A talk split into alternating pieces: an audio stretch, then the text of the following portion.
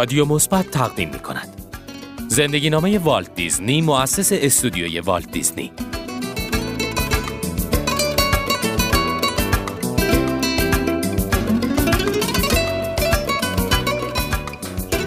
رادیو مثبت جدیدترین کتب و سمینارهای اساتید بزرگ مدیریت و روانشناسی دنیا را با صدای بهترین گویندگان کشور در اختیار شما گذاشته است.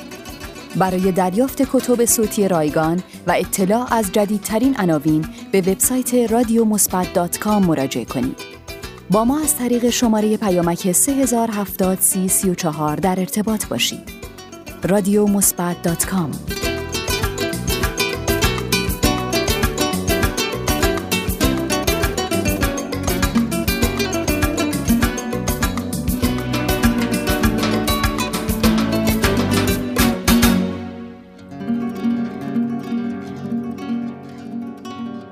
والت دیزنی یه تهیه کننده موفقی که شرکت والت دیزنی رو تأسیس کرده. دیزنی یکی از شخصیت های برجسته قرن بیستم در زمینه صنعت فیلم و سرگرمیه که خیلی از فیلم ها رو تولید کرده. شخصیت های معروف کارتونی مثل دانل داک و میکی ماوس ابداع دیزنی و کارمنداشه. در طول دوره زندگیش دیزنی 59 بار نامزد دریافت جایزه اسکار بوده و 22 بار برنده این جایزه شده. والت دیزنی در 5 دسامبر سال 1901 در شیکاگو به دنیا آمد. پدر و مادرش اصالتا انگلیسی آلمانی و ایرلندی بودند. وقتی والت دیزنی بچه بود، خانواده دیزنی به شهر کانزاس مهاجرت کردند و بعد دوباره به شیکاگو برگشتند. والت دیزنی جوان به هنر علاقمند شد و در مؤسسات کانزاس و بعد در شیکاگو آموزش هایی رو در این زمینه دید. در همین موقع بود که به عنوان کاریکاتوریست مجله این مدارس انتخاب شد. وقتی آمریکا به جنگ جهانی اول ملحق شد، والت از تحصیل انصراف داد و سعی کرد به عنوان سرباز اعزام بشه. البته چون خیلی سنش کم بود نتونست به جنگ بره ولی بعدها به عضویت سازمان صلیب سرخ جهانی در اومد و به عنوان راننده آمبولانس به فرانسه اعزام شد.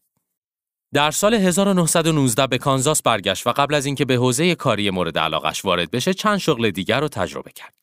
دیزنی با کار کردن در شرکت فیلم های تبلیغاتی کانزاس این فرصت رو پیدا کرد تا کارش رو در زمینه انیمیشن شروع کنه. والت از استعدادش به عنوان نقاش و کاریکاتوریست برای شروع کارش استفاده کرد. موفقیت اولین کارتون های دیزنی باعث شد استودیویی تأسیس کنه. البته دیزنی به اندازه ساخت کارتون در اداره یک مجموعه تجاری استعداد نداشت. به همین دلیل برخلاف تلاش های زیادی که در این زمینه داشت ورشکست شد. بعد از این شکست به هالیوود سفر کرد که مرکز اصلی رشد صنعت فیلمسازی آمریکا محسوب می‌شد. والت دیزنی در جایی گفته: علیرغم تمام سختی ها و مخالفت هایی که در زندگیم داشتم، تمام مشکلات و موانع مرا قوی تر می کرد. شاید وقتی با این مشکلات مواجه میشید متوجه نباشید. اما گاهی یه تو دهنی بهترین چیزیه که می‌تونه براتون اتفاق بیفته. والت به همراه برادرش یه شرکت دیگه راه اندازی کرد و سعی کرد یه توضیح کننده برای فیلم جدیدش به نام کمدی آلیس پیدا کنه. این فیلم بر اساس داستان آلیس در سرزمین عجایب ساخته شده بود. سال 1927 استودیوی دیزنی کارتون موفق اسوالد خرگوش خوششانس رو تولید کرد که توسط شرکت یونیورسال پیکچرز توزیع شد. البته چون شرکت یونیورسال پیکچرز تمام حقوق این کارتون رو کنترل می کرد، والت دیزنی از این موفقیت درآمدی کسب نکرد و در ادامه از طرف شرکت یونیورسال پیکچرز بهش پیشنهاد کار داده شد ولی این پیشنهاد رو رد کرد و به کار خودش ادامه داد. همین موقع بود که شخصیت میکی ماوس ابدا شد. این شخصیت توسط اوبیو ورکس طراحی شد و دیزنی صداش رو درست کرد. کارتون های میکی ماوس به سرعت رواج پیدا کرد و پایه های قدرت استودیوی والت دیزنی رو ایجاد کرد. والت دیزنی از ویژگی های باورپذیر زندگی واقعی توی کارتوناش استفاده می کرد و از طریق ماجراهای جالب و درسهای اخلاقی تخیل مخاطبانش رو فعال می کرد. در سال 1932 اولین جایزه آکادمی اواردز رو برای بهترین موضوع داستان در کارتون گلها و درختان دریافت کرد، همچنین جایزه ویژه آکادمی اواردز برای کارتون میکی ماوس به دیزنی داده شد. در دهه 1940 والت دیزنی تصمیم گرفت پارکی رو طراحی کنه که تا به حال هیچ جا نمونش دیده نشده بود. به خصوص خیلی دوست داشت این دنیا دنیای جادویی برای بچه ها باشه و تصمیم گرفت ریل قطاری رو دور تا دور این شهر احداث کنه. والت دیزنی از بچگیش عاشق قطار بود. یکی از ویژگی های برجسته دیزنی این بود که همیشه سعی می کرد کارهای جدیدی انجام بده. دیزنی چندین سال از عمرش رو صرف طراحی و ساخت شهرک دیزنی کرد. این شهرک در 17 جولای 1965 میلادی افتتاح شد. موفقیت این شهرک باعث شد دیزنی تصمیم بگیره یه شهرک دیگه در فلوریدا تأسیس کنه. والت دیزنی در تاریخ 15 دسامبر سال 1966 میلادی در اثر سرطان ریه درگذشت.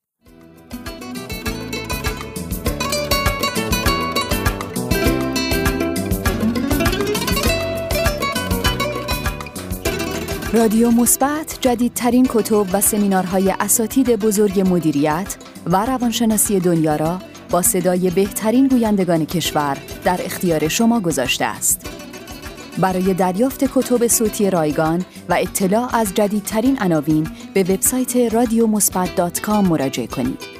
با ما از طریق شماره پیامک 3070 در ارتباط باشید. رادیو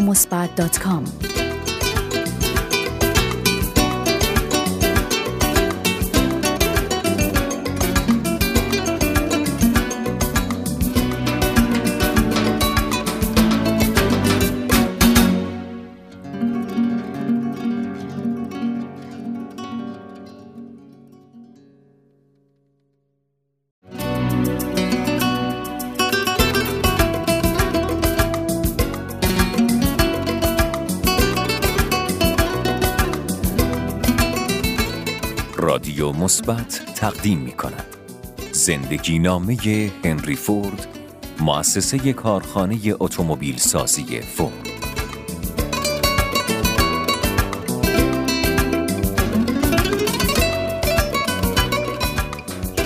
رادیو مثبت جدیدترین کتب و سمینارهای اساتید بزرگ مدیریت و روانشناسی دنیا را با صدای بهترین گویندگان کشور در اختیار شما گذاشته است.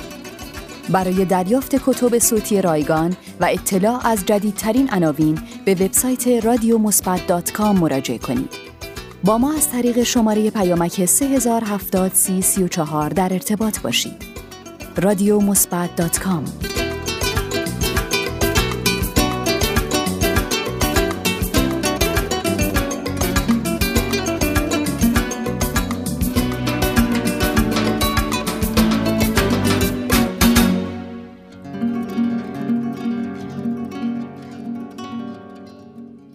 سال هاست که اسم کارخونه ماشینسازی فورد برای مردم سراسر دنیا شناخته شده است.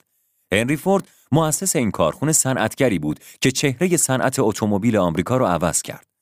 فورد از جمله کسانیه که بدون هیچ سرمایه خانوادگی کارشو شروع می‌کنن و به موفقیت های بزرگی می‌رسن و شهرت و ثروت زیادی کسب می‌کنن. هنری فورد در سال 1863 توی یه مزرعه در یکی از روستاهای میشیگان به دنیا آمد. از همون بچگی علاقه زیادی به ابزارالات ماشینی نشون می‌داد. وقتی 15 سالش بود یه ساعت جیبی هدیه گرفت و از همونجا کارشو به عنوان یه ساعت ساز با تجربه شروع کرد. هنری مدت کوتاهی بعد از فوت مادرش مزرعه رو ترک کرد و به شهر رفت تا کاری پیدا کنه. همین موقع ها بود که توی شرکت روشنایی ادیسون به عنوان مهندس استخدام شد. در سال 1893 به یه مهندس معروف تبدیل شد و مورد تشویق توماس ادیسون قرار گرفت. هنری فورد در تمام زندگیش علاقه زیادی به ادیسون داشت. همون موقع که به عنوان مهندس ارشد توی شرکت ادیسون کار می‌کرد، کارش رو روی یه ماشین چهارچرخه بنزینسوز شروع کرد. امتحان این محصول موفقیت آمیز بود و هنری تونست این نمونه رو به یه ماشین کوچیک تبدیل کنه. این ماشین در واقع نمونه اولیه موتور مدل تی بود که در سال 1908 به بازار عرضه شد. کارخونه ماشینسازی فورد در سال 1903 با 28 هزار دلار سرمایه سرمایه گذاران مختلف تأسیس شد. هنری فورد به زیر دستای خودش روزی 5 دلار می‌داد. حتی در مقابله با قیمتهای امروز این حقوق خیلی خوب بود. در واقع حقوقی که فورد پرداخت می کرد از هر جای دیگه ای بیشتر بود. این مسئله باعث شد که بهترین کارمندان و صنعتگران برای کار به کارخونه فورد بیان. با این حقوق بالا فورد تونست کارمنداشو تشویق کنه و بهترین عملکرد از اونا به دست بیاره. با وجود اینکه خیلی این روش فورد رو مورد انتقاد قرار دادن، خودش می‌گفت که با این کار باعث میشه کارمندا و کارگراش بتونن از ماشینایی که خودشون تولید می‌کنن بخرن. هنری فورد روش خطوط تولید انبوه رو بهبود داد و به این ترتیب روند تولید رو به کلی عوض کرد. فورد همیشه به دنبال این بود که هزینه ها رو کاهش بده. اگرچه ایده خطوط تولید انبوه ابداع خود هنری نبود اما تونست بیشترین استفاده تجاری رو از اون ببره. این ابداع باعث شد فورد تصمیم معروفش رو بگیره. اینکه به مشتریهاش اجازه بده هر رنگی رو که دوست دارن انتخاب کنن. این انتخاب باید تا وقتی گرفته می‌شد که ماشین به رنگ مشکیه. به خاطر اینکه مشکی رنگی بود که سریع خشک می‌شد و خیلی هم ارزون بود. نتیجه بکارگیری خط تولید انبوه کاهش قیمت ماشین های مدل تی بود. همینطور باعث شد فورد به قدرت مسلم عرصه ماشین سازی تبدیل بشه. در سال 1932 تخمین زده شد که هنری فورد 33 درصد خودروهای جهان رو تولید می‌کنه. هنری فورد از جنگ شدیداً متنفر بود و به همین خاطر در سال 1915 یک کشتی صلح به اروپا فرستاد. همینطور یک سخنرانی علیه سرمایه‌دارانی که جنگ رو تشویق می‌کردند انجام داد. هنری فورد همچنین جملات الهام بخشی داره که خیلی معروفن و بر سخت کوشی و استقلال شخصی تأکید دارن. مثلا این جمله که میگه حتما آدمهایی رو خواهید دید که می‌خوان بقیه اونا رو روی شونه هاشون بذارن و فکر می‌کنن دنیا یه چیزی بهشون بدهکاره. این آدم ها نمی‌دونن ما باید همه در کنار هم باشیم و با هم تلاش کنیم.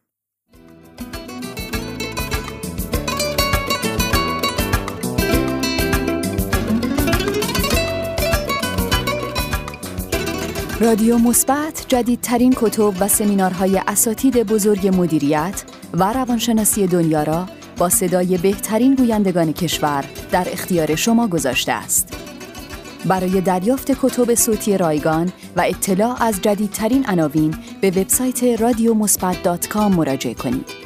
با ما از طریق شماره پیامک 3070 در ارتباط باشید. رادیو رادیو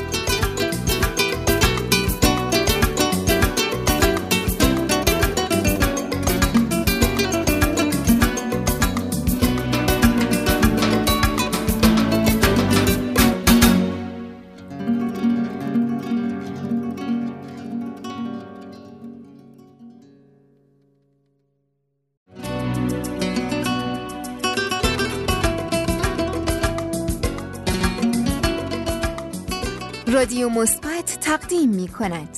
زندگی نامه هوارد هیوز. تهیه کننده سرمایه گذار خلبان مخترع مدیر مؤسسه تحقیقات پزشکی هیوز رکورددار سریعترین پرواز هوایی.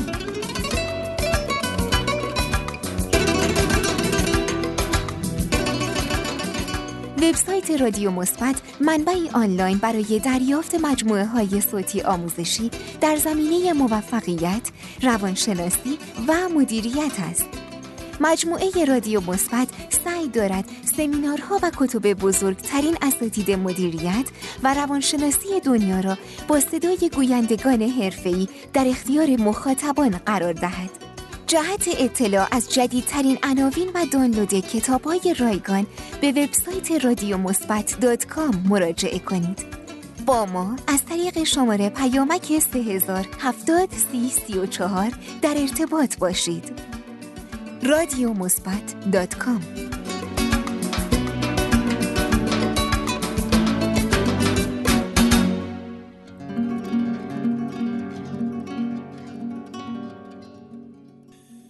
بیشک هوارد هیوز یکی از ثروتمندترین مردان دوره خودشه. مردی که به عنوان یه میلیونر کارای عجیبی انجام داده و در زمینه های هوانوردی و فیلمسازی مثل تجارت تجربه های با ارزشی به دست آورده. هوارد هیوز با ثروت هنگفت و زود هنگامی که به دست آورد تمام زندگیش رو از فعالیت های هیجان انگیز پر کرد. گرچه نهایتا پایان ناخوشایندی رو تجربه کرد. هوارد متولد کریسمس سال 1905 پدرش اول یه شرکت ابزارسازی داشت اما وقتی برای اولین بار ابزارالات حفر چاه رو به بازار فرستاد سرمایه نسبتا زیادی نصیبش شد. هوارد خیلی بازیگوش بود طوری که هفت بار مدرسهش رو عوض کرد اما توی هیچ کدوم نتونست نمره قابل توجهی به دست بیاره. علاقه هوارد به کار در کارگاه پدرش به حدی بود که تمام روز رو همونجا میگذروند تا جایی که وقتی یازده ساله بود تونست برای خودش یه بیسیم رادیویی درست کنه. و بعد در سن 13 سالگی وقتی پدرش با خرید موتورسیکلت مخالفت کرد خودش موتورسیکلتی در حد و اندازه یه پسر بچه 13 ساله سرهم کرد. از اونجا که هوارد علاقه چندانی به درس و مدرسه نداشت همیشه تلاش می‌کرد تا فرصتی پیدا کنه و این قضیه رو با خونوادش در میون بذاره. و بالاخره یه روز وقتی یه شرط رو از پدرش برد برای جایزه ازش خواست اجازه بده وارد علوم هوانوردی بشه و علیرغم میل خانواده به این کار مشغول شد. در سال 1922 پدر هوارد از دنیا رفت و در پاییز سال بعد مادرش رو هم از دست داد. حالا این نوجوان 17 ساله 75 درصد شرکت پدرش رو صاحب شده بود اما طبق وصیت پدرش زمانی می‌تونست اداره امور رو به دست بگیره که 21 ساله شده باشه. ولی این پسر که هیچ وقت تحمل شکست رو نداشت و همیشه سعی می‌کرد به هر طریقی به اهدافش دست پیدا کنه علیه متن وصیت‌نامه به دادگاه شکایت کرد و تونست در سن 18 سالگی مالکیت شرکت پدرش رو به دست بیاره. حالا هوارد 18 ساله بود و سالانه دو میلیون دلار درآمد داشت. هوارد خوب می‌دونست که اداره چنین شرکتی به تخصص بالایی نیاز داره و خودش از این تخصص بی بهره بود. بنابراین تصمیم گرفت فرد مطمئنی رو به عنوان مدیر شرکت معرفی کنه. هوارد که در این مورد فردی لایق تر از حسابدار پدرش نمیشناخت تصمیم گرفت تا مدتی رو با اون بگذرونه تا از تواناییهاش مطمئن بشه. بنابراین مدت یک هفته رو به همراه حسابدار به گشت و گذار در سراسر آمریکا پرداخت بدون اینکه کوچکترین اشاره ای به اداره شرکت کنه. روز آخر وقتی به خونه برگشتن هوارد رسما اداره شرکت رو به حسابدار پیشنهاد کرد و اون هم پذیرفت. در سال 1925 هوارد به هالیوود رو آورد و اولین قراردادش رو برای حمایت مالی از یک پروژه سینمایی امضا کرد. چنان به این صنعت علاقمند شده بود که هر روز از صبح تا شب به استودیوهای سینمایی می‌رفت و از نزدیک کارشون رو تماشا می‌کرد. حتی یه شب دور از چشم همه سراغ یکی از پروژکتورها رفت بازش کرد و همه اجزای داخلش رو بیرون آورد و بعد تا صبح تونست دوباره همشو سرهم کنه و به حالت اولیه برش گردونه. هوارد که حالا یه جوون 20 ساله بود قراردادهای زیادی رو با فیلمسازان مختلف بسته بود حتی تعدادی از فیلم هایی که با حمایت مالی اون ساخته شده بودن تونستن جوایزی هم کسب کنن. بعد از گذشت چند سال هوارد احساس کرد که دیگه صنعت سینما جذابیت های پیشین رو نداره و تصمیم گرفت دوباره به صنعت هوانوردی برگرده. به همین دلیل در سال 1932 تحت عنوان چارلز هوارد در یک شرکت هواپیمایی با دستمزد هفته‌ای 250 دلار به عنوان کمک خلبان مشغول به کار شد و چند هفته بعد یه هواپیمای آبی برای خودش خرید. بعد از انجام تغییرات اساسی روی هواپیما به همراه دو تا از دوستاش که یکی کمک خلبان و اون یکی تعمیرکار هواپیما بود، مسافرت 18 ماهه خودش رو شروع کرد. بعد با تلاش شبانه روزی و بدون وقفه به همراه دوستاش تونست در مدتی نزدیک به دو سال اولین هواپیمای خودش رو تولید کنه و اسمش رو اچوان گذاشت. هوارد که همیشه به دنبال کارای شگفتانگیز بود تصمیم گرفت اسم خودشو در کتاب رکوردداران جهان ثبت کنه. بنابراین در یک پرواز بینظیر تونست رکورد بیشترین سرعت هواپیماهای اون زمان رو با اچوان بشکنه و به شهرت جهانی دست پیدا کنه. کار دیگه ای که شهرت هوارد هیوز رو صد برابر کرد خرید سهام شرکت کوچیک هوانوردی TWA بود که با تزریق سرمایه هوارد به شدت متحول شد. هوارد تونست این شرکت رو به یه آژانس بین المللی تبدیل کنه و تمامی مسیرهای هوایی دنیا رو پوشش بده. اما در اواخر دهه 1950 شرکت TWA مشکل تازه ای پیدا کرد و مدیراش تصمیم گرفتن به هر نحوی که شده خودشون کنترل شرکت رو به عهده بگیرن و بعد از جلسات متعدد هوارد هیوز ناچار شد سهامش رو بفروشه و سرانجام بزرگترین قرارداد میلیونی جهان در اون زمان شکل گرفت. هوارد بابت سهامش مبلغ 750 میلیون دلار از شرکت TWA گرفت و اسم خودش رو به عنوان ثروتمندترین مرد جهان ثبت کرد. اما روزهای آخر زندگی هوارد به پرنشاطی دوره های قبل نبود. هوارد که برای فرار از دست مأموران مالیاتی از حضور در جامعه پرهیز می کرد و همیشه به جاهای خلوت و دور از انظار عمومی می رفت، عادات ناپسندی پیدا کرده بود. هوارد به سمت مواد مخدر کشیده شده بود و اعتیاد به مشروبات الکلی مهمترین عامل از دست دادن تمرکز فکری و خلاقیتش شد. هوارد در طول زندگیش دو بار ازدواج کرد که هر دو بار شکست خورد. اونقدر حساس شده بود که هرگز سراغ تلفن نمی‌رفت و هر چیزی رو حتی قاشق و چنگال رو با دستمال برمی داشت چون میترسید از روی اثر انگشتش پیداش کنن. اون در اواخر عمرش کارهای شگفتانگیزی انجام می‌داد که میشه به دو موردش اشاره کرد. اولی وقتی بود که دوستاش در لاس وگاس پنت هاوس یه هتل رو براش اجاره کرده بودن. هوارد وقتی دید صاحب هتل از اقامتش در اونجا راضی نیست، تمام هتل رو خرید. و دومی هم وقتی بود که دید نور چراغ کازینوهای اطراف مزاحم خوابش میشه. اون همشون رو یه جا خرید و نورشون رو کم کرد. این میلیاردر آمریکایی در تاریخ 5 آوریل 1976 بدون اینکه هیچ وصیت‌نامه‌ای از خودش به جا بذاره از دنیا رفت.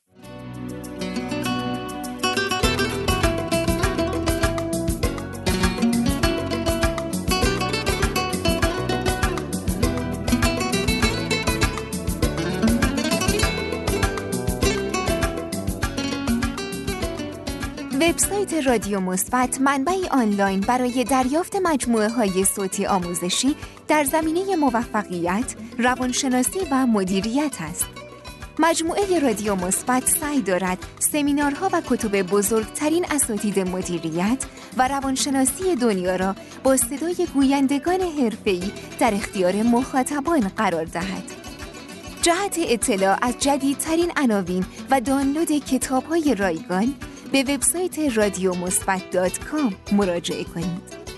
با ما از طریق شماره پیامک 3070 سی 34 در ارتباط باشید. رادیو مثبت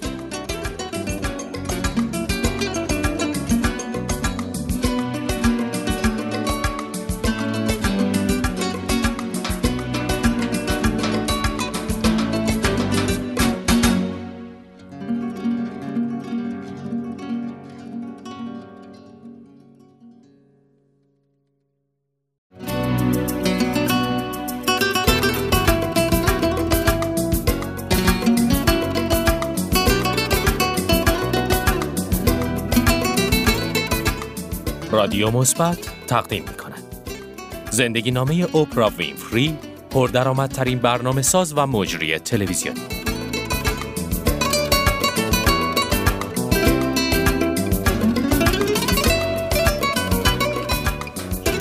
رادیو مثبت جدیدترین کتب و سمینارهای اساتید بزرگ مدیریت و روانشناسی دنیا را با صدای بهترین گویندگان کشور در اختیار شما گذاشته است. برای دریافت کتب صوتی رایگان و اطلاع از جدیدترین عناوین به وبسایت رادیو مراجعه کنید. با ما از طریق شماره پیامک 3070 در ارتباط باشید. رادیو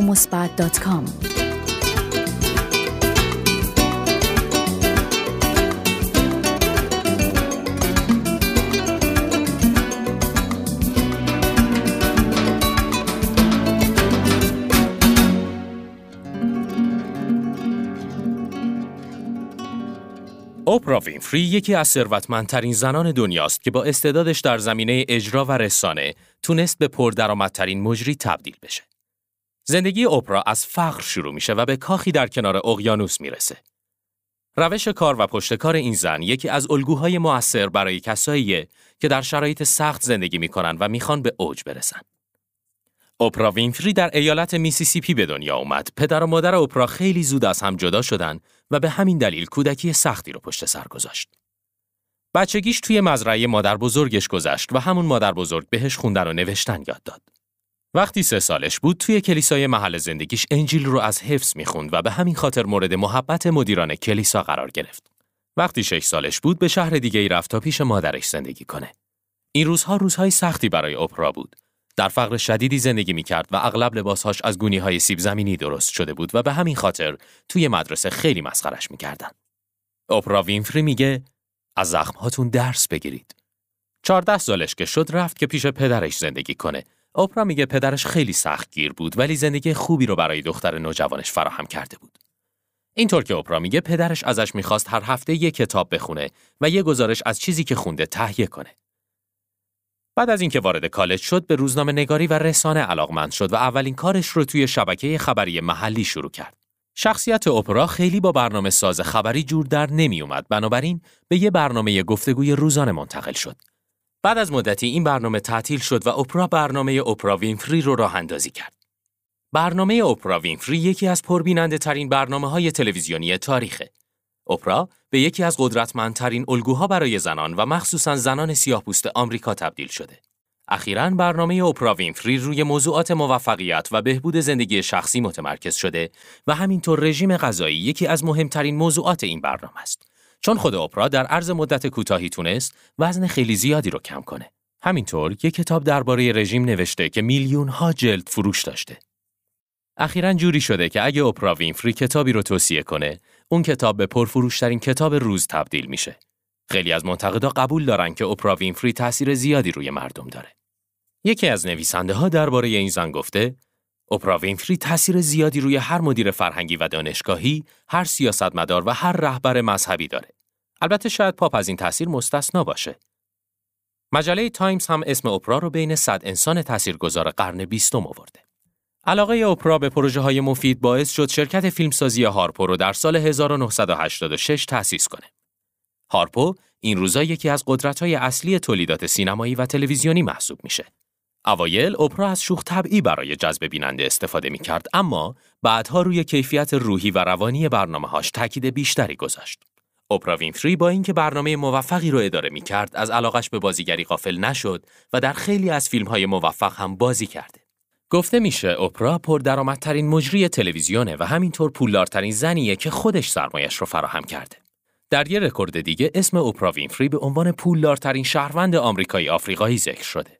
در واقع اپرا وینفری تاثیرگذارترین زن دنیا شناخته شده و بر تمام جوانب زندگی مردم تاثیر می‌گذاره.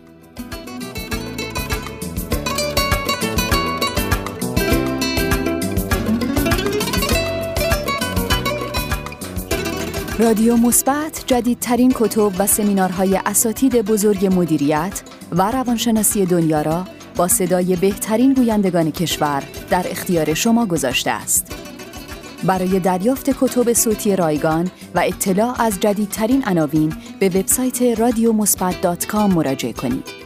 با ما از طریق شماره پیامک 3070 در ارتباط باشید. رادیو رادیو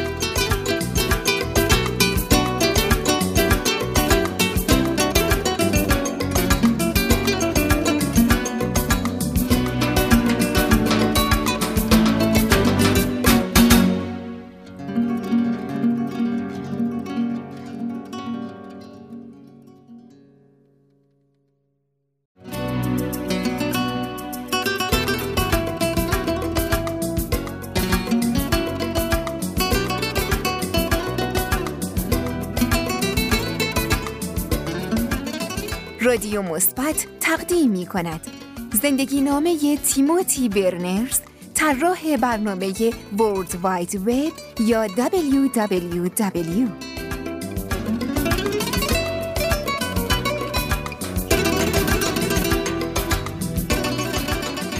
وبسایت رادیو مثبت منبعی آنلاین برای دریافت مجموعه های صوتی آموزشی در زمینه موفقیت، روانشناسی و مدیریت است. مجموعه رادیو مثبت سعی دارد سمینارها و کتب بزرگترین اساتید مدیریت و روانشناسی دنیا را با صدای گویندگان حرفه‌ای در اختیار مخاطبان قرار دهد. جهت اطلاع از جدیدترین عناوین و دانلود کتاب‌های رایگان به وبسایت رادیو مراجعه کنید. با ما از طریق شماره پیامک 3070 در ارتباط باشید. رادیو مثبت دات کام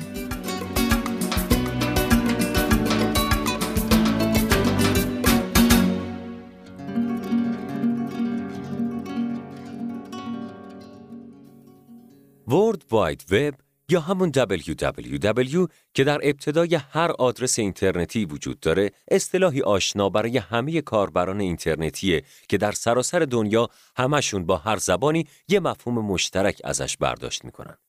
اما شاید خیلی از شما اطلاعی نداشته باشین که این کلید ورودی سایت های جهانی از کجا و توسط چه کسی ابدا شده. تیموتی برنرز در سال 1964 در لندن به دنیا آمد. از همون دوران کودکی عشق و علاقه فراوانی به سرهم کردن اشیاء کم ارزش دوروبرش داشت. بارها و بارها با قوطی های کنسرو برای خودش ماشین های اسباب بازی درست می کرد و اونا رو مقابل چشمان کودکان همسایه به نمایش میذاشت. وقتی بزرگتر شد سراغ وسایل برقی رفت. قطعه های ساده الکترونیکی ساخت که برای فروشندگان لوازم الکتریکی محل زندگیشون اصلا قابل باور نبود. در سال 1976 از دانشگاه آکسفورد فارغ و تحصیل شد. همون موقع بود که اولین کامپیوتر خودشو با یه تیکه آهن، چند تا قطعه TTL، یه عمل کننده M6800 و یه تلویزیون قدیمی ساخت. با انجام این کار، به استخدام یک شرکت مخابراتی که یکی از تولید کنندگان بزرگ تجهیزات مخابراتی در بریتانیا بود در اومد. مدت دو سالی که اونجا بود، تونست ایستگاه های تقویتی پیام ها رو تقویت کنه و به همین خاطر کمک زیادی به این صنعت کرد. دو سال بعد یعنی در سال 1978 از این شرکت جدا شد و به کمپانی بزرگ دیگه ای پیوست. جایی که با هوش و ابتکار بالای خودش تونست یه نرم افزار حروف چینی برای چاپ کننده های هوشمند طراحی کنه. یه سال و نیم بعد به عنوان مشاور ارشد در لابراتوار فیزیک اروپا در سوئیس مشغول به کار شد و در مدت شش ماهی که در این لابراتوار فعالیت می‌کرد تونست برای خودش برنامه ذخیره اطلاعات ویژه‌ای با کارایی بالا طراحی کنه. از اونجا که برنامه طراحی شده رو فقط برای استفاده شخصی خودش ابدا کرده بود منتشرش نکرد. اما جالب اینجاست که همین برنامه بعدها زمین ساز طراحی WWW شد. با جدایی از لابراتوار فیزیک به کمپانی مشهور سرن پیوست. همونجا بود که خلاقیت تیموتی در زمینه طراحی های کامپیوتری بیش از پیش زبان زد شده بود و تونست با استفاده از توانایی زیادش در این زمینه برنامه های متنوعی رو طراحی کنه که از جمله اونها میشه به www اشاره کرد. این طراحی که در دسامبر 1990 انجام شد به افراد اجازه می‌داد تا با همدیگه توی یه وبسایت ارتباط برقرار کنند و سرانجام در تابستان 1991 در اینترنت راه اندازی شد.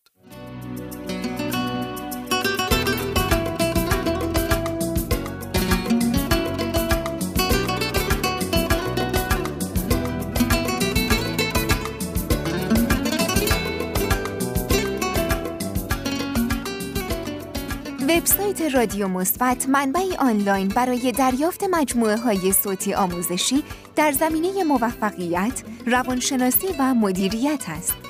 مجموعه رادیو مثبت سعی دارد سمینارها و کتب بزرگترین اساتید مدیریت و روانشناسی دنیا را با صدای گویندگان حرفه‌ای در اختیار مخاطبان قرار دهد. جهت اطلاع از جدیدترین عناوین و دانلود کتاب‌های رایگان به وبسایت رادیو مثبت مراجعه کنید. با ما از طریق شماره پیامک 3070 سی 34 در ارتباط باشید. رادیو مثبت رادیو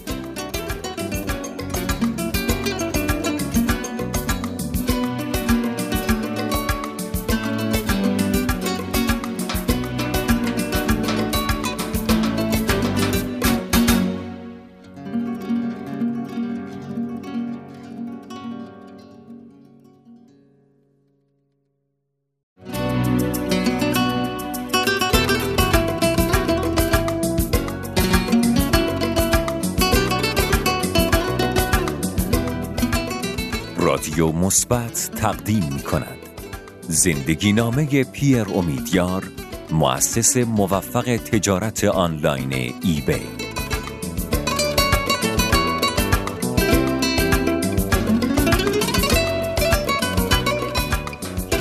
رادیو مثبت جدیدترین کتب و سمینارهای اساتید بزرگ مدیریت و روانشناسی دنیا را با صدای بهترین گویندگان کشور در اختیار شما گذاشته است. برای دریافت کتب صوتی رایگان و اطلاع از جدیدترین عناوین به وبسایت رادیو مراجعه کنید. با ما از طریق شماره پیامک 3070 در ارتباط باشید. رادیو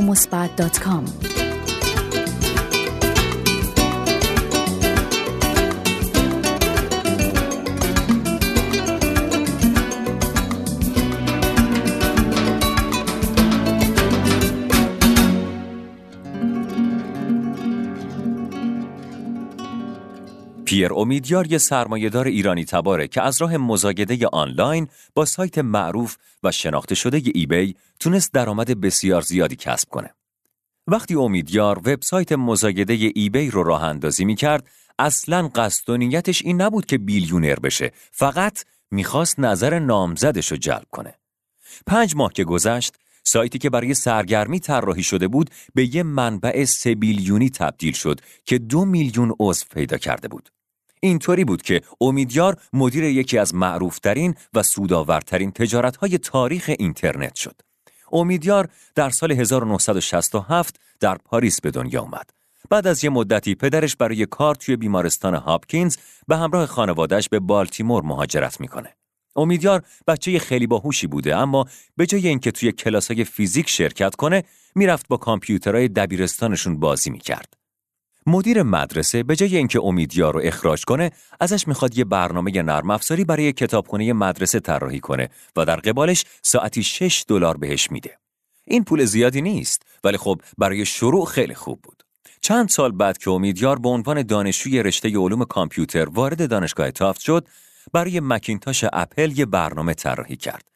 این برنامه رو توی سایت شیرور به اشتراک گذاشت و از خریداران خواست در صورت تمایل هزینهش رو پرداخت کنن. البته پولی که از این طریق در آورد حتی اون قدری نبود که بتونه اجاره صندوق پستی که برای این کار گرفته بود و باهاش بپردازه. در سال 1991 امیدیار و چند نفر از دوستاش یه شرکت برنامه نویسی برای کامپیوترهای قلمی تأسیس کردند که فروشگاه اینترنتی این وبسایت به دست امیدیار طراحی و مدیریت می‌شد. کامپیوترهای قلمی به زودی یکی از بزرگترین تکنولوژی های دنیا شدند. اما فروشگاه اینترنتیش مورد توجه مایکروسافت قرار گرفت تا جایی که مایکروسافت این شرکت رو به طور کامل خریداری کرد. در سال 1994 امیدیار به عنوان مهندس بهبود روابط در شرکت نرم افزاری جنرال ماجیک استخدام شد. در کنار این شغل خودش به صورت آزاد صفحات اینترنتی رو طراحی می‌کرد. همین موقع بود که همسر آیندهش پملا وسلی رو ملاقات کرد. وسلی بازاریاب بود و یه روز به امیدیار گفت که نمی‌تونه توی اینترنت آدمای مناسب کارش رو پیدا کنه. بنابراین امیدیار توی صفحه شخصی خودش بخشی رو برای مزایده طراحی کرد تا وسلی بتونه به راحتی با سایرین ارتباط برقرار کنه و با بقیه بازاریاب های ایالات متحده خرید و فروش انجام بده. امیدیار اسم این وبسایت مزایده رو که در روز جهانی کار در سال 1995 رو اندازی شد ایبی گذاشت. این اسم از عبارت الکترونیک بی یعنی خلیج الکترونیک گرفته شده بود. اوایل این وبسایت آنچنان شبیه تجارت امروزی امیدیار نبود. در اون روزها امیدیار در مورد محصولاتی که ارائه می‌داد هیچ زمانتی رو قبول نمی کرد و هیچ مسئولیتی در قبالشون نداشت. فقط یه جایی درست کرده بود که کاربرها بتونن محصولاتشون رو خرید و فروش کنن. امیدیار در کمال تعجب دید که بازاریاب های شرکت باربی، بینی بیبیز و همینطور شرکت های لوازم خانگی بلافاصله توی ای‌بی عضو شدن. ماه فوریه بود که این وبسایت به شدت رایج شد و امیدیار دیگه نتونست با اکانت شخصی خودش از پس ادارش بر بیاد. اینجا بود که از دوستش جف اسکول کمک گرفت تا تجارت ایبی رو گسترده تر کنه. سیاست جدیدی که برای وبسایتش گذاشت این بود که چند سنت برای تبلیغ محصول می گرفت و اگر معامله ای انجام می شد کمیسیون ناچیزی دریافت می کرد. ترافیک این وبسایت بالا و بالاتر می‌رفت و درآمد ایبی روز به روز بیشتر می‌شد. امیدیار فهمیده بود که این همون روزیه که می‌تونه از راه استعداد کامپیوتریش درآمدی کسب کنه. امیدیار در مصاحبه ای با نیویورک تایمز گفته بزرگترین نشانه برای من این بود که اونقدر چک به خونه من ارسال می‌شد که باید برای باز کردنشون یک کارگر پاره وقت استخدام می کردم. امیدیار بدون اینکه بدونه داشت روی یکی از مهمترین نقاط دنیای اینترنت دست میذاشت یعنی علاقه مردم به ارتباط با همدیگه و به اشتراک گذاشتن علایقشون امیدیار یه جایی گفته که فکر می‌کردم افراد فقط برای خرید و فروش از این سرویس استفاده کنند در حالی که خیلی از اونا به وبسایت می اومدن تا با سایر افراد آشنا بشن. این موفقیت زود هنگام امیدیار رو تشویق کرد تا از کار روزانش استعفا بده و اینطوری بود که به همراه دوستش اسکل تمام وقتشون رو صرف تکنولوژی ایبی کردن. هر دوی اونها بر این عقیده بودند که تا وقتی که این سیستم کار می‌کنه درآمدش هم افزایش پیدا می‌کنه و با این عقیده بود که رشد کردند. در عواسط سال 1997 ایبی به یکی از پربازدیدترین وبسایت ها تبدیل شد و تعداد کاربرانش به یک میلیون و پانصد هزار نفر رسید. این کاربرها روزانه 794 هزار معامله انجام می‌دادند. فروشنده متوسط ایبی هر ماه حدود سه و نیم ساعت وقتش رو توی ایبی میگذروند. این مدت زمان خیلی بیشتر از زمانی بود که یه فروشنده متوسط توی سایت های دیگه صرف می‌کرد. هر ماه ترافیک وبسایت دو برابر ماه قبل می‌شد و به همین خاطر امیدیار و اسکل تصمیم گرفتن که یه سرمایه پشتیبان داشته باشند و همینطور یه تیم مدیریت شایسته لازم شد. در جوان سال 1997 طرح تجاری ایبی رو به سرمایه گذاران ارائه دادن و تونستن 4.5 میلیون دلار سرمایه پشتیبان جذب کنند. همکنون ایبی یکی از پر ترین وبسایت های اینترنتیه و تونسته در زمینه تجارت الکترونیک انقلابی به وجود بیاره. خیلی خواستن از روش ایبی تقلید کنن و درآمدی رو به دست بیارن اما ایبی هنوز هم در صدر ایستاده و از سرعت گسترشش ذره کم نشده. در اواخر سال 1999 کاربران ایبی به 8 میلیون نفر رسیدن که هر ساله حدود 33 میلیون معامله انجام میدن. امیدیار میگه من فکر نمی کردم ایبی بتونه تجارت بزرگی رو راه اندازی کنه ولی وقتی این کارو کرد ازش استفاده کردم.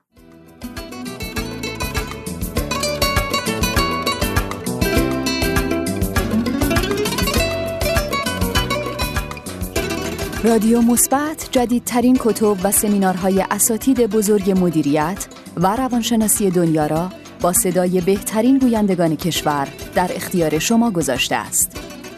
برای دریافت کتب صوتی رایگان و اطلاع از جدیدترین عناوین به وبسایت رادیومثبت.com مراجعه کنید. با ما از طریق شماره پیامک 3070 در ارتباط باشید. رادیو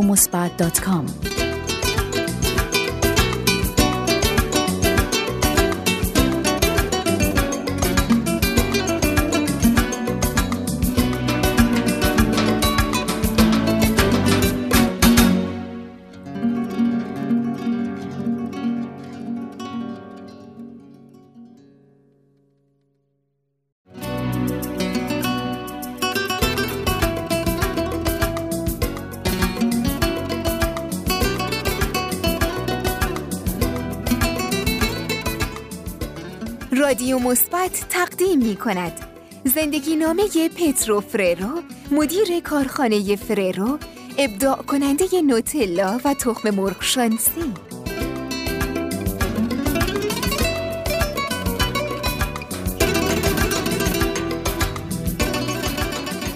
وبسایت رادیو مثبت منبعی آنلاین برای دریافت مجموعه های صوتی آموزشی در زمینه موفقیت، روانشناسی و مدیریت است. مجموعه رادیو مثبت سعی دارد سمینارها و کتب بزرگترین اساتید مدیریت و روانشناسی دنیا را با صدای گویندگان حرفه‌ای در اختیار مخاطبان قرار دهد. جهت اطلاع از جدیدترین عناوین و دانلود کتاب های رایگان به وبسایت رادیو مثبت مراجعه کنید. با ما از طریق شماره پیامک 3070 در ارتباط باشید. رادیو مثبت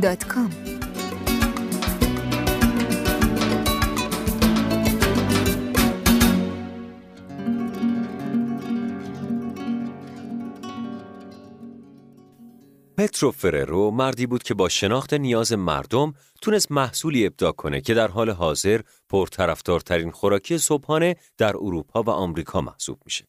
تمام سرمایه این مرد و فرزندش میچل که در حال حاضر یکی از میلیاردرهای دنیاست از ابداعات جالب و خوشتم به دست اومده.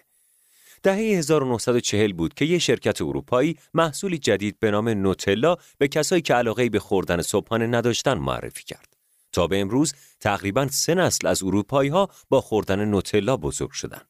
نوتلا رو پترو فررو که یک کلوچه ساز و شیرینی پز بود در شرکت فررو تهیه کرد.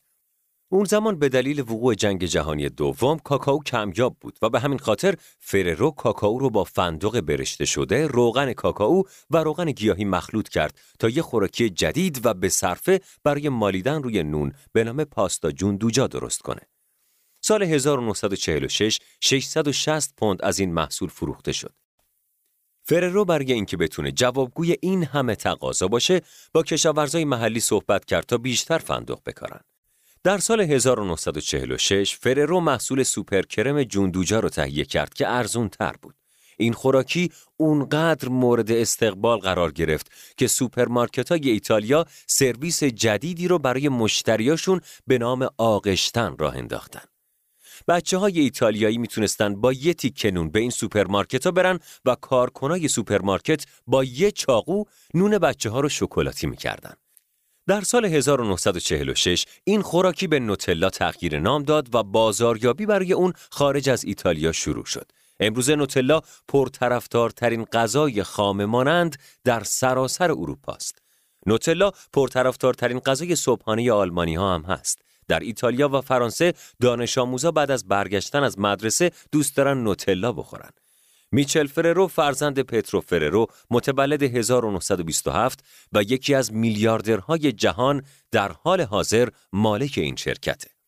در سال 2002 شکلات سازی SPA فررو یکی از بزرگترین شکلات سازهای اروپا چهار میلیارد دلار فروش داشته. از مارک های معروف این شرکت فررو راچر، نوتلا و همینطور کیندر اگز یا همون تخم مرغ شانسی رو میشه اسم برد. تخم مرغ شانسی های فررو در سال 1974 وارد بازار شد. تخم مرغ شانسی های فررو شکلاتی و داخل اونا اسباب بازیایی برای بچه ها قرار داره که معمولا جنبه کلکسیونی برای بچه ها داره و همین باعث میشه که مدام دوست داشته باشن تخم مرغای بیشتری بخرن. هرچند طعم خوشمزهشون هم نباید فراموش کرد.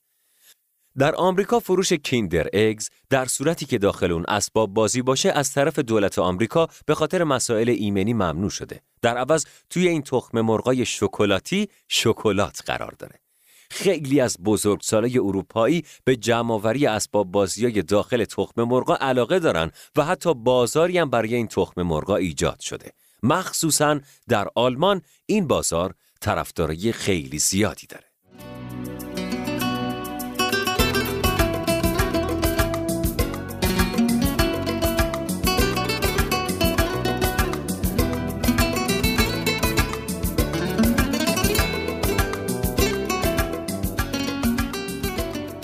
وبسایت رادیو مثبت منبعی آنلاین برای دریافت مجموعه های صوتی آموزشی در زمینه موفقیت، روانشناسی و مدیریت است. مجموعه رادیو مثبت سعی دارد سمینارها و کتب بزرگترین اساتید مدیریت و روانشناسی دنیا را با صدای گویندگان حرفه‌ای در اختیار مخاطبان قرار دهد. جهت اطلاع از جدیدترین عناوین و دانلود کتاب‌های رایگان به وبسایت رادیو مثبت مراجعه کنید. با ما از طریق شماره پیامک 3070 سی 34 در ارتباط باشید. رادیو مثبت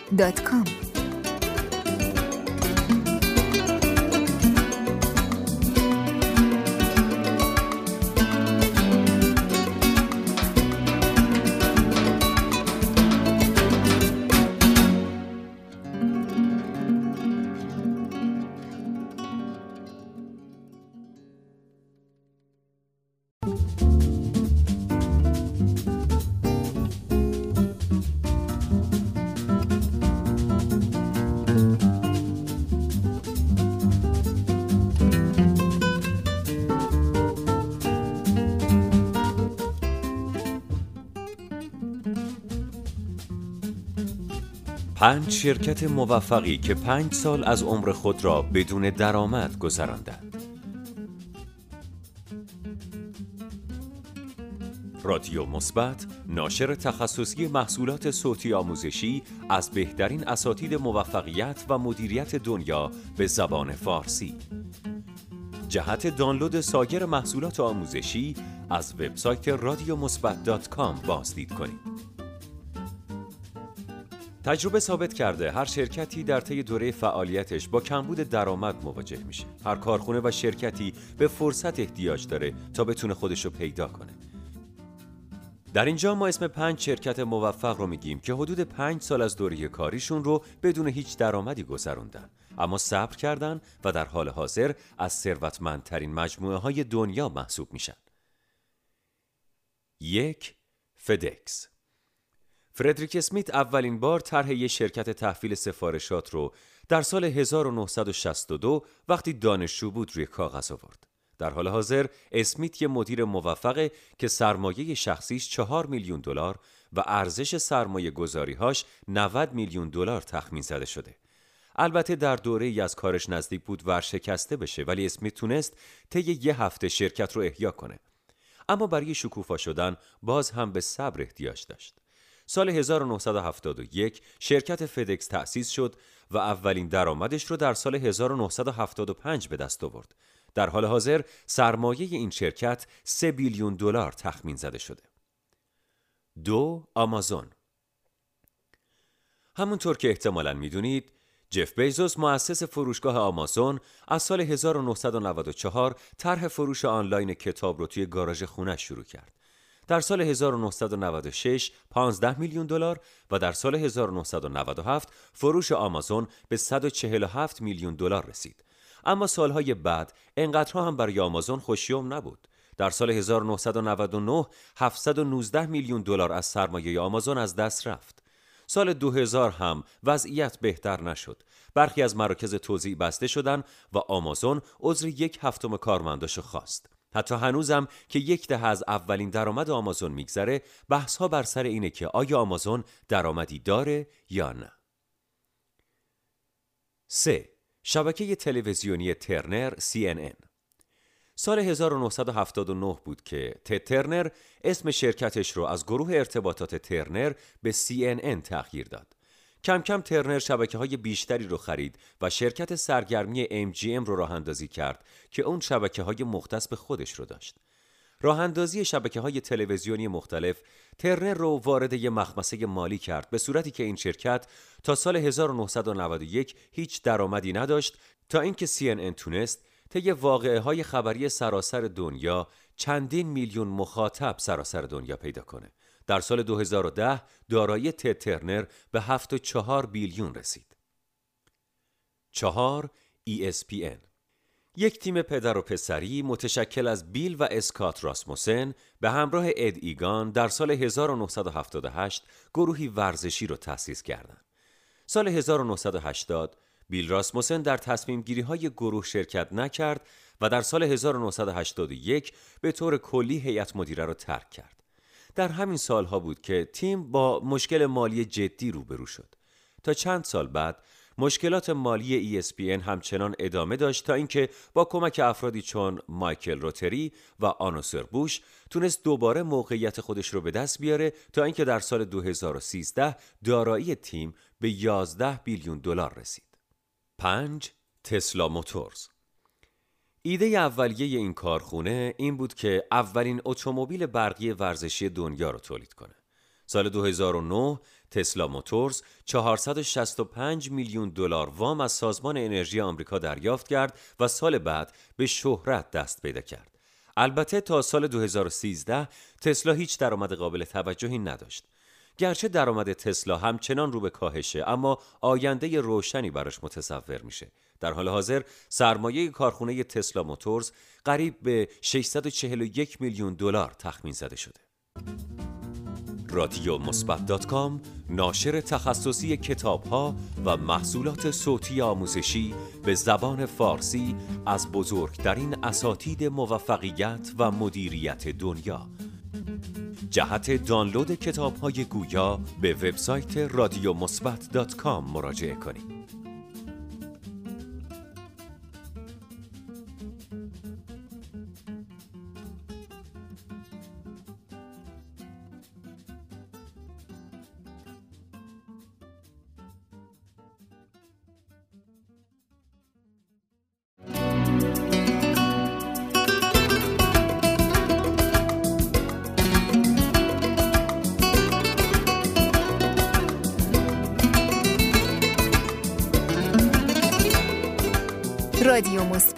تقدیم می کند زندگی نامه پل آلن مهندس و مخترع شریک و سهامدار شرکت ماکروسافت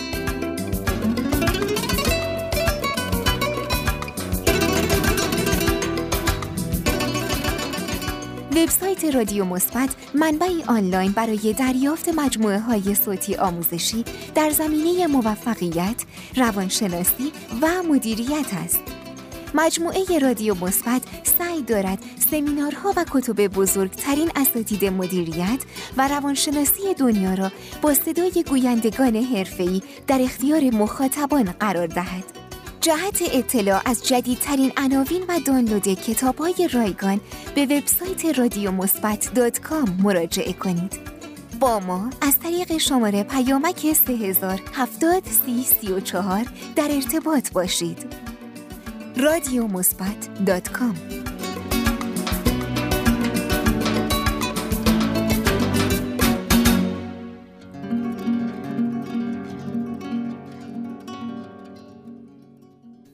پول آلن که در 21 ژانویه 1953 در سیاتل به دنیا آمده در حال حاضر ثروتی معادل 21 میلیارد دلار داره و در سال 2005 هفتمین ثروتمند دنیا بوده. البته 5 میلیارد دلار این سرمایه مربوط به سهامش در شرکت مایکروسافته. پل آلن با استفاده از هوش و استعداد سرشارش در زمینه های مهندسی و نرم افزاری تونست سرمایه زیادی را از منابع مختلف جذب و در بزرگترین طرحهای دنیا سرمایه گذاری کنه. وقتی پل 14 ساله بود، با پسر بچه دوازده ساله به نام بیل آشنا شد که هر دو عاشق کامپیوتر بودند و در دوران نوجوانی با هم وسایل الکترونیکی ساختند. وقتی پل وارد دانشگاه شد، چندان علاقه به درسای یک نواخت دانشگاهی نداشت و بعد از دو سال دانشگاه را رها کرد و به همراه بیل سراغ طراحی یک نرم افزار تجاری برای کامپیوترهای خونگی رفت. در سال 1975 پل و بیل شرکتی برای تهیه و طراحی نرم افزارهای کامپیوتری تأسیس کردند. شرکتی که کمی بعد مایکروسافت شد. این دو نفر اوایل به فروش برنامه بیسیک مشغول شدن و کمی بعد آلن باعث شد تا شرکت بتونه با خرید یک سیستم عامل به نام کیوداس به مبلغ 50 هزار دلار و مجهز کردن کامپیوترهای جدید آی بی ام شهرت زیادی به دست بیاره. در سال 1983 درست وقتی که این دوتا دوست قدیمی با سرعت به سمت موفقیت حرکت می‌کردن آلن بیمار شد و دیگه انرژی کافی برای کار نداشت. اگرچه آلن بهبود پیدا کرد اما به دلیل مشکلاتی که در ادامه همکاریش احساس می‌کرد تصمیم گرفت از هیئت مدیره این کمپانی استعفا بده ولی همچنان بخشی از سهامش رو در اختیار داره. البته فعالیت های آلن به مایکروسافت محدود نمیشه. آلن توی شرکت ها و پروژه های زیادی به عنوان سرمایه گذار اصلی فعالیت داره. آلن به دلیل علاقش به ورزش مالک یکی از تیم های بسکتبال حاضر در NBA شده که شهرت و محبوبیت بالایی داره. جالبه بدونید که پل آلن یه ایستگاه رادیویی هم داره. وقتی بزرگترین سالن سینمای سیاتل به علت ورشکستگی به فروش گذاشته شد، فوراً اونو خرید، بازسازیش کرد و به پخش فیلم و برنامه های تفریحی مشغول شد. از اونجا که هیچ کس نمی‌تونه از برنامه های آلن خبردار بشه و همیشه غیر قابل پیش بینیه کمتر کسی از شنیدن خبر سرمایه گذاریش توی یه پروژه فضایی ناسا تعجب می‌کنه. در دهه 1990 بود که ناسا اعلام کرد دیگه برای پروژه SETI بودجه نمی‌ذاره. آلن فورا اعلام آمادگی کرد و حتی اسم خودش رو روی تلسکوپ SETI گذاشت و اونو آلن تلسکوپ آری نامید. آلن برای این پروژه 13.5 میلیون دلار فقط برای نصب چند دیش حوالی کالیفرنیای شمالی هزینه کرد. پل آلن در دوران زندگیش نرم افزارهای زیادی طراحی کرد که در های مختلف آموزشی و تجاری جزء پرکاربردترین و پرفروشترین ها محسوب میشن. در دسامبر سال 2003 اعلام شد که پل آلن حامی اقتصادی اسپیس شیپ وان برنده طرح فضاپیماهای خصوصی بوده. در سپتامبر 2003 آلن یکی از مجهزترین مراکز تحقیقاتی مغز رو با هزینه 100 میلیون دلار تأسیس کرد که اطلس های مختلفی از مغز تهیه کرده. آلن همچنین در سیاتل موزه ای از آثار جیمی هندریکس تأسیس کرده و در ژوئن 2004 موزه دیگری در همین شهر با عنوان موزه علمی تخیلی بنا کرد. نهایتا اختاپوس دومین قایق بزرگ پرسرعت دنیا از دارایی های پل آلن به حساب میاد.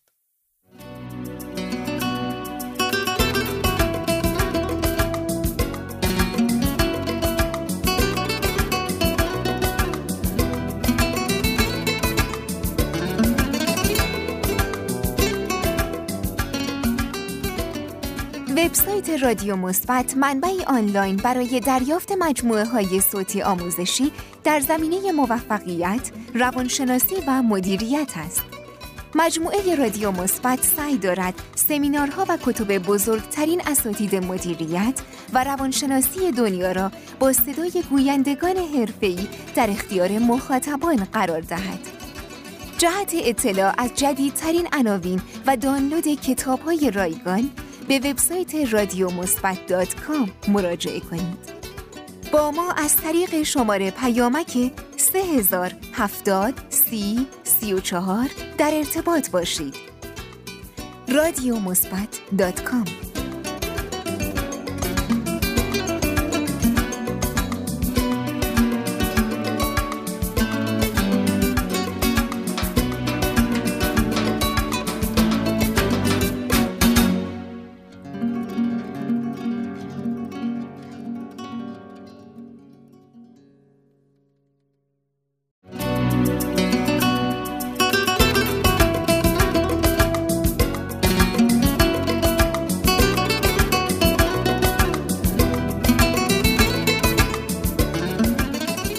رادیو مثبت تقدیم می کند زندگی نامه بیل گیتس مؤسس شرکت مایکروسافت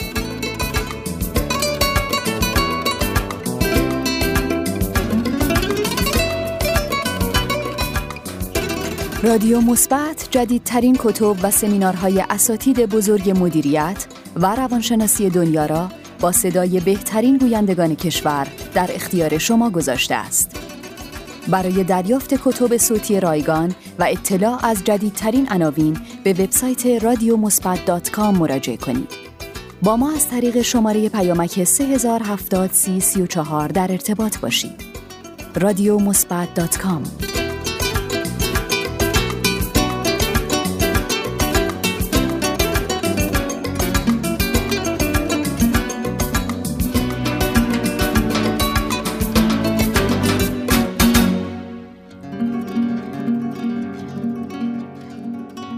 بیل گیتس نیازی به معرفی نداره. هر کسی با یه جستجوی ساده توی اینترنت یا اخبار نرم افزاری و کامپیوتری یا لیست افراد موفق و ثروتمند می‌تونه اسمشو پیدا کنه. ثروتمندترین مرد دنیا که تونست با قدرت خلاقیت و تفکر خودش جهان تکنولوژی های رایانه ای رو متحول کنه و در حال حاضر یکی از مشهورترین، ثروتمندترین و خوشنامترین افراد دنیاست. ویلیام هنری گیتس در تاریخ 28 اکتبر سال 1955 در واشنگتن به دنیا آمد. بیل گیتس مؤسس شرکت مایکروسافت یکی از تأثیرگذارترین و ثروتمندترین افراد کره زمینه. آخرین بار دارایی های بیل گیتس رو 56 بیلیون تخمین زدن. اخیرا گیتس خودش رو از مایکروسافت بازنشسته کرده و تمرکزش رو بر مؤسسه خیریش به نام مؤسسه بیل و ملیندا گیتس قرار داده. بیل گیتس مایکروسافت رو در سال 1976 تأسیس کرد. سالی که با شرکت MITS قرارداد بست تا سیستم عاملی ابتدایی رو برای میکروکامپیوترهای جدیدشون طراحی کنه. روزای اول وقتش رو صرف مرور خط به خط کدهای هر برنامه می کرد. همینطور خیلی از کارهای مربوط به تجارت مایکروسافت رو از همین دوره شروع کرد مثل بسته بندی و ارسال سفارشات. اولین ایده کامل مایکروسافت در سال 1980 به ذهن گیتس رسید. سالی که شرکت آی بی ام برای طراحی سیستم عامل ابتدایی کامپیوترهای جدیدش با گیتس و دوستاش قرارداد بست. اوایل دهه 1980 آی بی ام بزرگترین شرکت کامپیوتری محسوب می‌شد.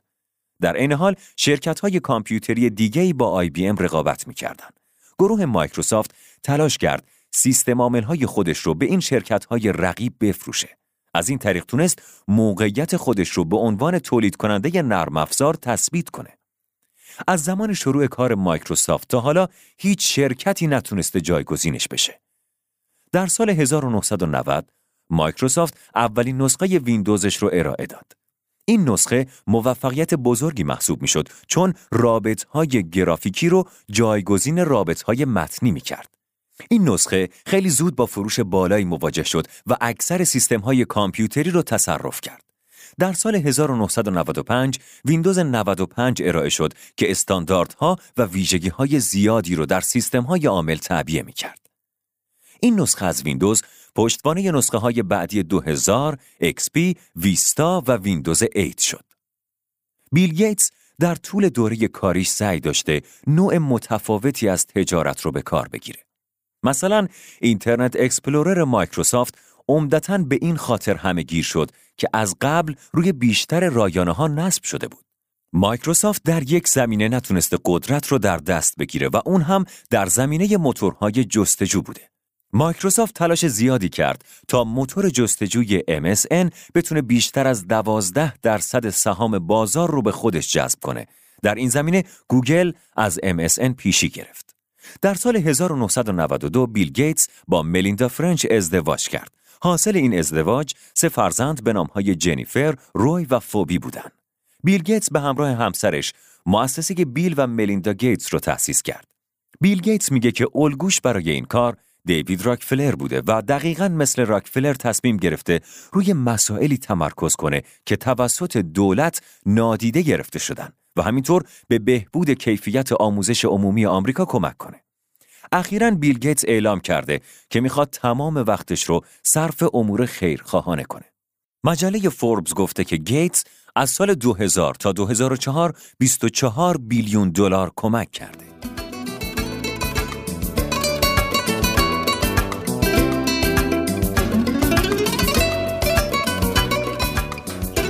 رادیو مثبت جدیدترین کتب و سمینارهای اساتید بزرگ مدیریت و روانشناسی دنیا را با صدای بهترین گویندگان کشور در اختیار شما گذاشته است. برای دریافت کتب صوتی رایگان و اطلاع از جدیدترین عناوین به وبسایت مثبت مراجعه کنید. با ما از طریق شماره پیامک 3070 در ارتباط باشید. رادیو مثبت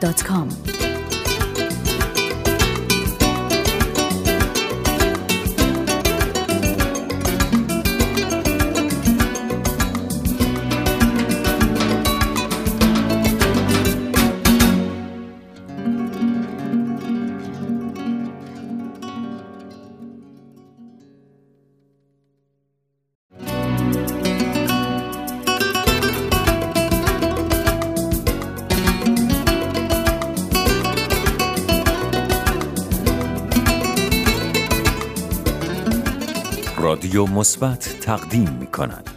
زندگی نامه بیز ستون یکی از مؤسسان شبکه اجتماعی توییتر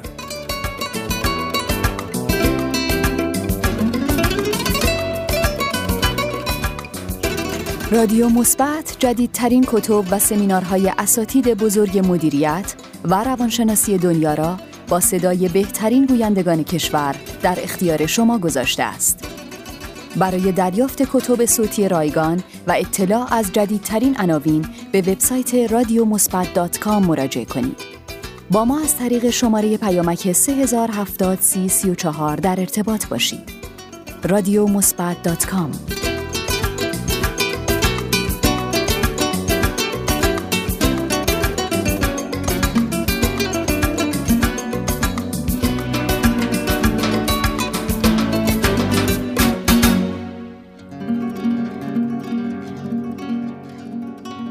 شبکه اجتماعی توییتر با لوگوی یه پرنده آبی کوچیک برای خیلی از افراد آشناست. افراد مختلفی از سراسر دنیا شرق و غرب و جنوب و شمال توی این شبکه فعالیت می‌کنن و با هم در ارتباطن.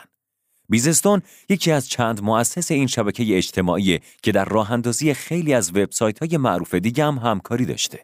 استون در حال حاضر یکی از ثروتمندترین و تأثیرگذارترین افراد دنیا محسوب میشه. بیزستون متولد دهم مارس سال 1974 و یکی از مؤسسان وبسایت توییتره و به تأسیس خیلی از سایت های دیگه هم کمک کرده. سال 2012 استون یه شرکت به نام صنایع جلی راه اندازی کرد که در حال حاضر مدیرعامل اون شرکته. یه نرم افزار از همین شرکت به تازگی بیرون اومده به نام برنامه جلی. این برنامه یه شبکه ارتباطی بین افراد مختلفه که به صورت سوال و جواب اداره میشه.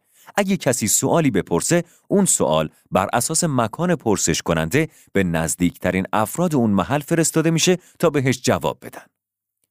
بیزستون از طرف مجلات و شبکه های مختلفی به عنوان یکی از افراد تأثیرگذار و همچنین یکی از باهوشترین افراد دنیا شناخته شده. اسم بیزستون معناهای مختلفی برای افراد مختلف توی شغلای متفاوت داره. اما مهمترین معنایی که مترادف اسم بیزستون قرار می‌گیره راه اندازی شبکه هایی که افراد بتونن به صورت رایگان با هم در ارتباط باشن. در سال 1999 بیزستون به عنوان یکی از ابداع کننده های شبکه های اجتماعی کارش رو برای گوگل شروع کرد و بعدها در سال 2006 با کمک دوستاش شبکه توییتر رو راه اندازی کرد. توییتر یه شبکه اجتماعیه که این امکان رو برای کاربراش فراهم کرده تا بتونن پیغام های 140 حرفی رو برای همدیگه بفرستن. به این پیغام ها اصطلاحاً توییت میگن. در سال 2006 بیزستون به همراه جک دورسی، ایوان ویلیامز و نواگلاس این سایت رو راه اندازی کردند. این شبکه به سرعت پیشرفت کرد تا جایی که در سال 2012 تعداد کاربراش به 500 میلیون نفر رسید که روزانه 340 توییت رو پست می‌کردند. در سال 2013 توییتر به عنوان یکی از پربازدیدترین وبسایت ها شناخته شد. در واقع ایده این شبکه را درسی داد که اون موقع دانشجوی سال آخر دانشگاه نیویورک بود. ایده اولیه راه اندازی یه شبکه اسمسی بود که چند نفر بتونن با همدیگه در ارتباط باشن. اولین پیغام این شبکه از طرف دورسی بدین ترتیب ارسال شد. من توییترم رو راه انداختم. اون موقع مؤسسان توییتر از کارمندای یه شرکت بودن و در مراحل اولیه هم این شبکه رو برای پرسنل همون شرکت به کار گرفتن. کم کم این چند نفر تونستن سهام شرکت رو بخرن و وبسایت twitter.com رو راه اندازی کنن. در سال 2013 وبسایت توییتر برای ثبت نام عموم آماده شد. در حال حاضر حدود 200 میلیون کاربر فعال در ماه وارد توییتر میشن و 500 میلیون توییت روزانه توی این وبسایت ارسال میشه. بدین ترتیب سرمایه توییتر به یک بیلیون دلار رسید. استون به همراه همسرش لیویا به عنوان تأثیرگذارترین افراد در عرصه خدمات عمومی شناخته میشن. این زوج یک مؤسسه خیریه به نام مؤسسه بیز و لیویا استون تأسیس کردند. استون در حال حاضر مشاور چندین شرکت و سازمانه و به عنوان استاد در چند دانشگاه تدریس می‌کنه. بیز استون تا امروز جوایز زیادی رو مال خودش کرده. مثل جایزه مغز سال از مجله جی کیو یکی از تأثیرگذارترین افراد دنیا از مجله تایم سرمایه گذار دهه از مجله اینک و یکی از ده نفر تأثیرگذار دنیا از مجله ونیتی فیر همینطور دکترای افتخاری حقوق از کالج بابستون و فلوشیپ افتخاری از دانشگاه آکسفورد به استون اهدا شده. بیزستون در حال حاضر در زمینه های بشردوستانه و خیرخواهانه زیادی فعالیت داره که به مباحث حقوق حیوانات، فقر، بهداشت، تحصیل و محیط زیست مربوط میشن.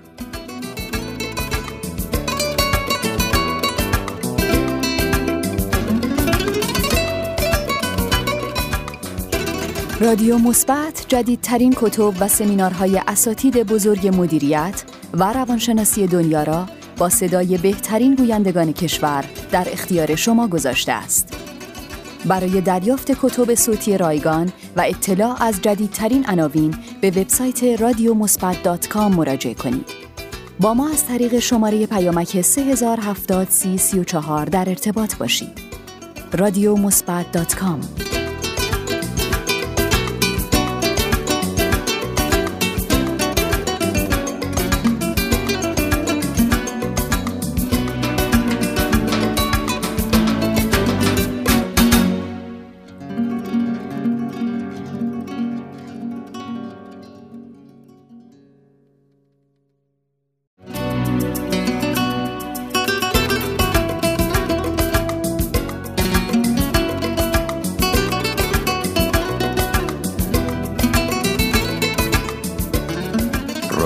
مثبت تقدیم می کند. زندگی نامه برایان تریسی قدرتمند ترین سخنران موفقیت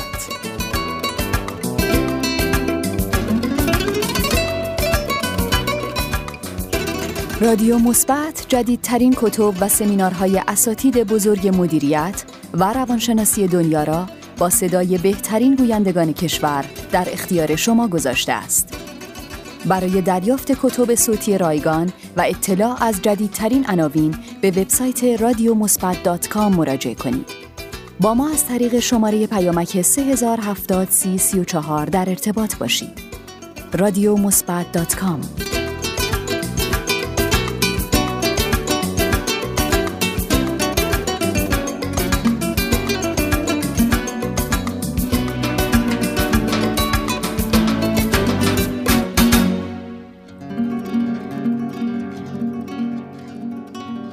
بریان تریسی در سال 1944 میلادی متولد شد و دوران نوجوانیشو توی شهر پومانای کالیفرنیا گذراند. تو خونه ای که هرگز پول کافی وجود نداشت. بریان میگه اون دوران آرزوی من این بود که تا قبل از سن سی سالگی میلیونر بشم. مطمئنا خیلی ها همین آرزو رو دارن. با این حال وقتی که به سن سی سالگی رسیدم وضعیت من با سن 20 سالگی تفاوتی نداشت. ولی یه دفعه کاری کردم که زندگیمو دگرگون کرد. من این سوال از خودم پرسیدم که چرا بعضیا از دیگران موفق ترن؟ مخصوصا می‌خواستم بدونم که چجوریه که بعضیا با دست خالی شروع می‌کنن و در نهایت میلیونر میشن. من میلیونرای خود ساخته رو محور اصلی زندگیم قرار دادم چون این افراد صفات و رفتاری رو بروز میدن که قابل مشاهده است. اونا با انجام مکرر کارای مشخص به نحوی خاص از مرز جادویی یک میلیون دلار میگذرن. من یاد گرفتم که برای به دست آوردن موفقیت های بزرگ باید به شخص خاصی تبدیل شد. مهمترین عامل موفقیت پول نیست، بلکه تبدیل شدن به کسی که می‌تونه چنین ثروتی رو به دست بیاره و ازش به خوبی بهره ببره و اون ثروت رو افزایش بده. من زندگی رو در حالی شروع کردم که از نعمتهای چندانی برخوردار نبودم. من توی خونواده‌ای به دنیا اومدم که از نظر مالی توی مزیقه بود. دبیرستان رو نیمه تموم رها کردم. مدتی کارگری کردم و یه مدتم توی ماشینم زندگی می کردم. همیشه رویای سفر داشتم. بیست ساله که شدم همه پسندازم و برداشتم و سفر دور دنیا رو شروع کردم. سر تا سر آمریکای شمالی رو گشتم. از اقیانوس اطلس تا بریتانیای کبیر توی کشتی کار کردم و بعد با دوچرخه از فرانسه به اسپانیا و تنگه جبل و تاریخ رفتم. همونجا بود که با دو نفر از دوستام یه ماشین لندروور خریدیم و با عبور از صحرای بزرگ آفریقا خودمون رو به این کشور رسوندیم. توی این سفر تجربه های زیادی به دست آوردیم. با اتفاقای مختلفی روبرو شدیم که همه اینها نقش خیلی مهمی در شکلگیری فلسفه و باورهای من در مورد زندگی داشتن. آخرش به جوهانسبورگ رسیدیم و اونجا تقریبا دو سال کار کردم. بعد به لندن برگشتم و مدتی هم توی آلمان و انگلستان مشغول به کار شدم.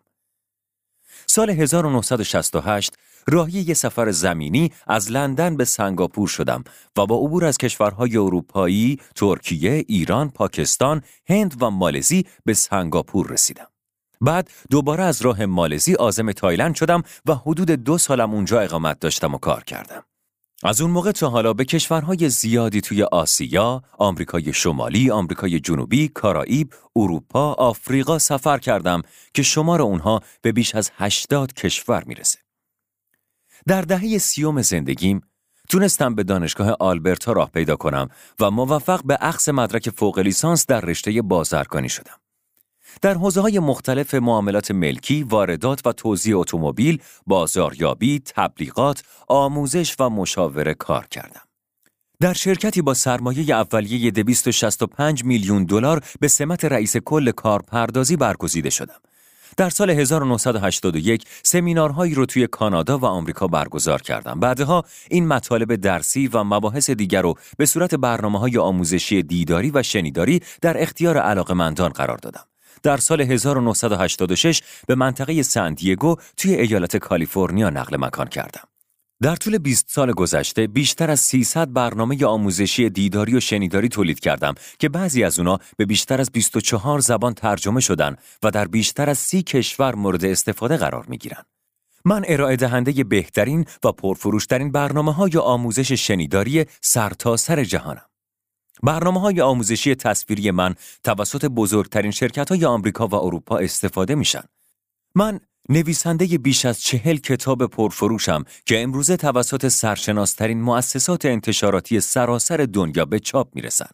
در حال حاضر به عنوان سخنران و آموزش دهنده ای حرفه‌ای شناخته میشم و سالانه بیش از 250 نفر رو در ایالات متحده، کانادا، اروپا، استرالیا، آسیا و خاورمیانه مورد خطاب قرار میدم.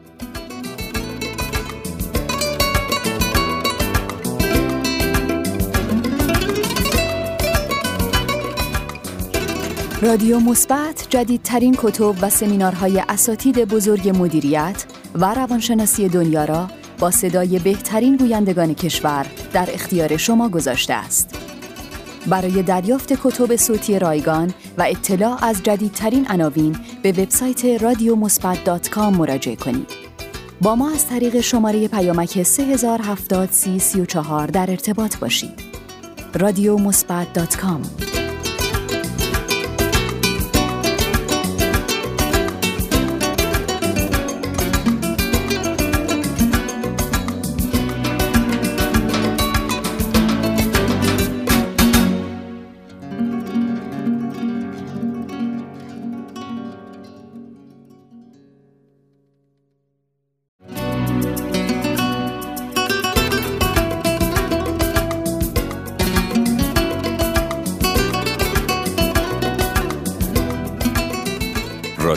مثبت تقدیم می کند.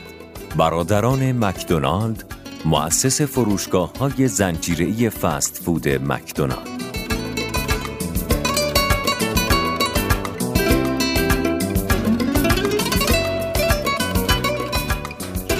رادیو مثبت جدیدترین کتب و سمینارهای اساتید بزرگ مدیریت و روانشناسی دنیا را با صدای بهترین گویندگان کشور در اختیار شما گذاشته است. برای دریافت کتب صوتی رایگان و اطلاع از جدیدترین عناوین به وبسایت رادیو مراجعه کنید. با ما از طریق شماره پیامک 3070 در ارتباط باشید. رادیو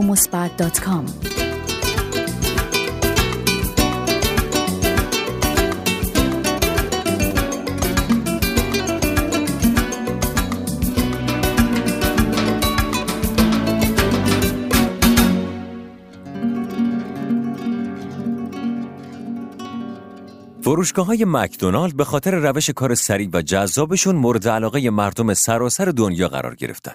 این فروشگاه توسط دو برادر تأسیس شد. خانواده فقیر به امید پیدا کردن کسب و کار به شهر اومدن و صنعت غذایی فست فود رو به طور کامل به دست گرفتن.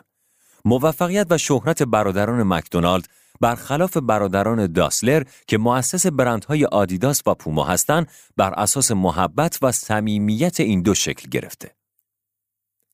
ریچارد مکدونالد به همراه برادرش موریس انقلابی در رستوران‌های فست فود دنیا ایجاد کردند. فروشگاه های زنجیره مکدونالد از یک دکه فست فود ساده در یکی از شهرهای کالیفرنیا شروع شد. برادران مکدونالد با قیمتهای معقولانه غذاهای فست فود رو به سرعت میفروختند و این سیستم فروش از همون ابتدا با کار برادران مکدونالد همراه بود. این دکه کوچیک امروزه به فروشگاه های ای با بیشتر از 23 هزار شعبه در 111 کشور دنیا تبدیل شده و درآمدی بالغ بر 33 بیلیون دلار به دست میاره.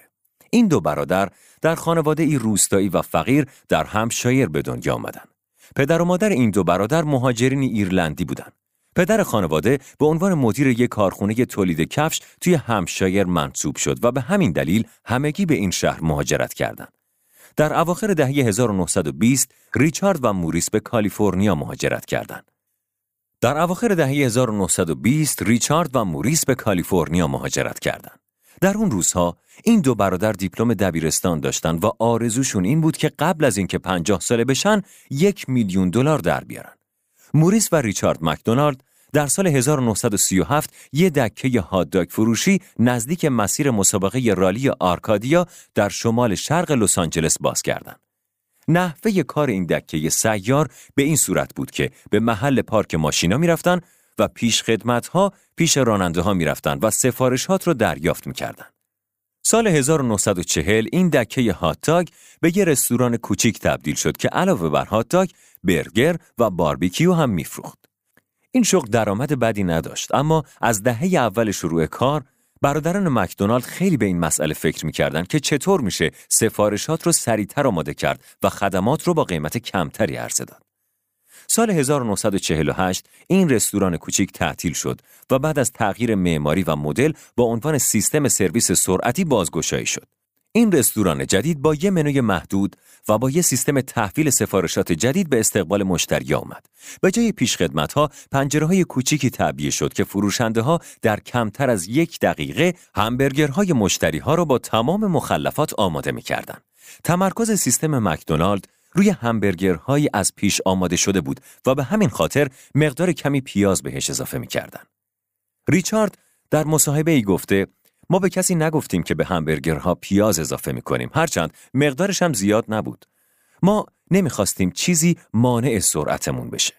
در واقع اینکه از افراد بخوان که میل دارن پیاز یا ادویه دیگه‌ای به همبرگرشون اضافه بشه یا نه سرعت سیستم رو کم می‌کرد. موریس کاری مربوط به آشپزخونه را انجام می‌داد و کاری مربوط به فروش با برادر بزرگتر ریچارد بود. طراحی معروف ساختمانهای مکدونالد با رنگهای قرمز و سفید و همینطور نشان این فروشگاه ها که چند کمان قوسی طلایی همگی به دست ریچارد انجام شده. با پیشرفت کار، برادرای مکدونالد تصمیم گرفتن کاری متفاوت انجام بدن. در سال 1961 ریچارد و موریس مکدونالد که حالا میلیونر شده بودن تصمیم گرفتن از ری کراک جدا بشن مردی که یکی از شعبه های مکدونالد رو به دست گرفته بود و در واقع شریک این دو برادر شده بود. همین موقع بود که پروژه متفاوت خودشون رو شروع کردن. موتل های ای در سراسر کشور. با این پروژه برادرای مکدونالد غذای جهانگردها و مسافرها رو تهیه می‌کردن. البته موریس در ابتدای این پروژه بیمار شد و سلامت جسمیش تقلیل رفت. ریچارد مکدونالد میگه موریس بیمار شد و از من خواست پروژه رو ادامه بدم و اونم هر قدر بتونه کمک می‌کنه. من بهش گفتم ما سی و پنج سال پیش این کار رو با هم شروع کردیم و اگه تو می‌خوای کنار بکشی منم کنار می‌کشم و این همون کاری بود که برادران مکدونالد انجام دادن.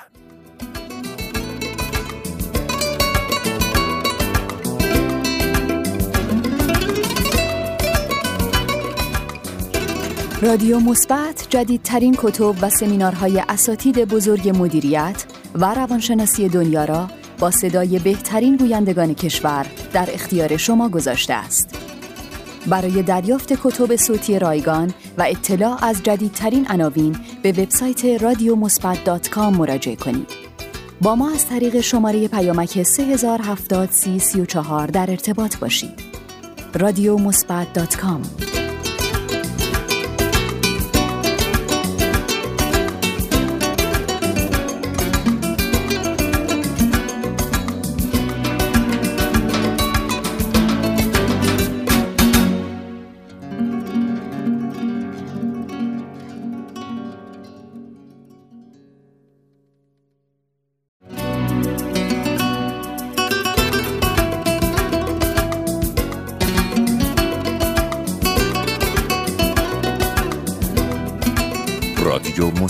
تقدیم می کند. زندگی نامه برادران داسلر مؤسسین کارخانه های آدیداس و پوما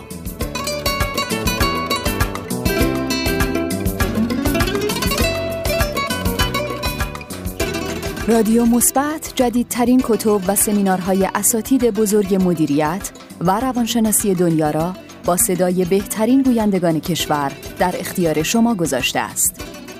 برای دریافت کتب صوتی رایگان و اطلاع از جدیدترین عناوین به وبسایت رادیومثبت.com مراجعه کنید.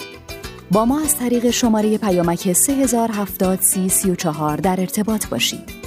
رادیومثبت.com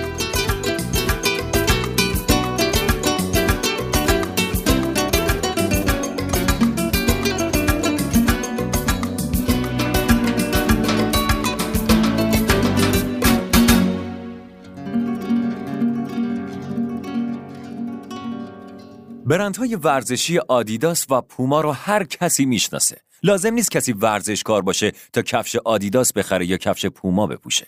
نکته جالبی که خیلی هامون نمی‌دونیم اینه که این دو برند توسط دو برادر ساخته شدن و موفقیت و شهرت این دو کارخونه بر پایه نفرت و رقابت این دو برادر شکل گرفته. شاید داستان تأسیس این کارخونه ها براتون جالب باشه. داستان نزاع خانوادگی که دو برادر به نامهای آدولف و رودولف رو به مدت 60 سال از هم جدا کرد و به دو برند معتبر و مشهور دنیا ختم شد آدیداس و پوما پدر آدولف و رودولف توی یک کارخونه کفش کار می‌کرد و مادرشون خشکشویی داشت. در دهه 1920 برادران داسلر هر دو به صورت اشتراکی کارخونه کفش های ورزشی برادران داسلر رو مدیریت می‌کردند. این کارخونه کارش رو از اتاق خشکشویی مادر این دو نفر شروع کرده بود.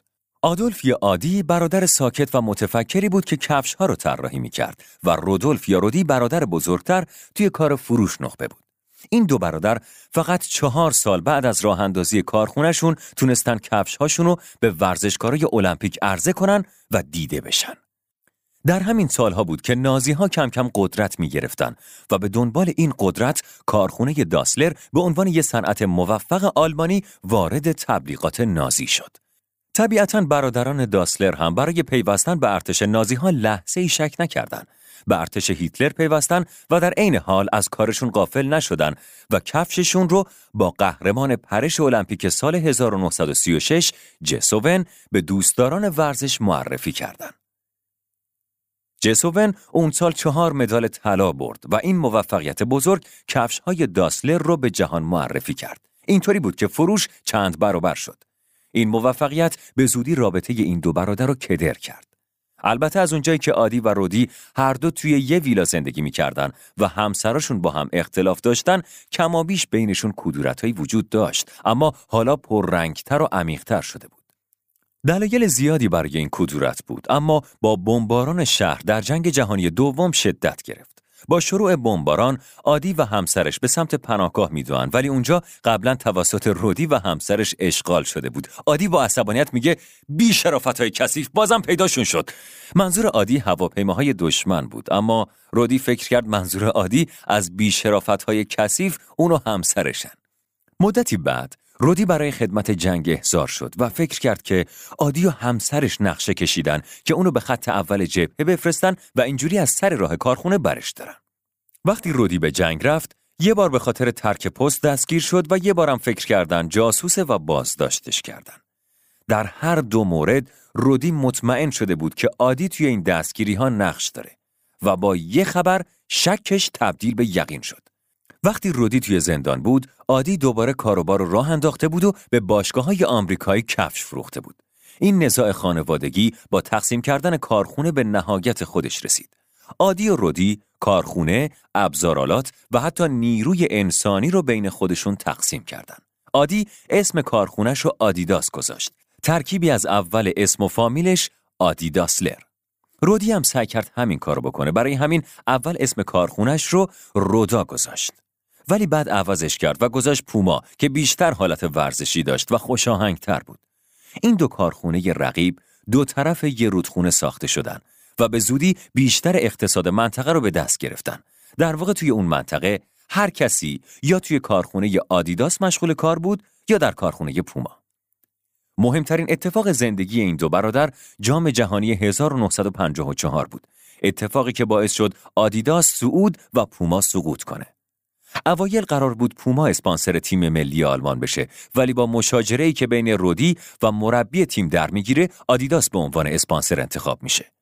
با قهرمانی آلمان توی جام جهانی برند آدیداس به شهرت زیادی می‌رسه و فروش کفش های آدیداس به صورت انفجارگونه ای زیاد میشه. بعدها این رقابت برادرانه به شدت مزهک شد. بعضی مغازه های منطقه یا فقط به کارکنای آدیداس سرویس می‌دادن یا به کارکنای پوما. حتی ازدواج بین خانواده های کارکنای آدیداس و پوما ممنوع بود. این شهر به شهر گردنهای خمیده معروف شد چون مردمش اول به کفشای طرف نگاه می‌کردن تا ببینن برای کدوم کارخونه کار می‌کنه بعد باهاش صحبت می‌کردن در حالی که رودی تونسته بود فروش رو سریعتر کنه عادی ارتباط بهتری با ورزشکارا داشت و می‌تونست تبلیغات بهتری داشته باشه این دو کارخونه اونقدر روی هم متمرکز شده بودند که از تهدید کارخونه جدید نایک قافل شدن و به خاطر همین قفلت بود که نایک گوی سبقت رو برد و از هر دوی اونا جلو زد. سالها بعد از مرگ این دو برادر، کارکنای پوما و آدیداس بعد از شش دهه خصومت به صورت نمادین یه مسابقه دوستانه فوتبال بین خودشون برگزار کردند. آدولف و رودولف داسلر به فاصله چهار سال از دنیا رفتن. حتی بعد از مرگ هم دشمنی بین این دو برادر برقرار بود و هر دو در دو سر یک قبرستان با بیشترین فاصله ممکن دفن شدند.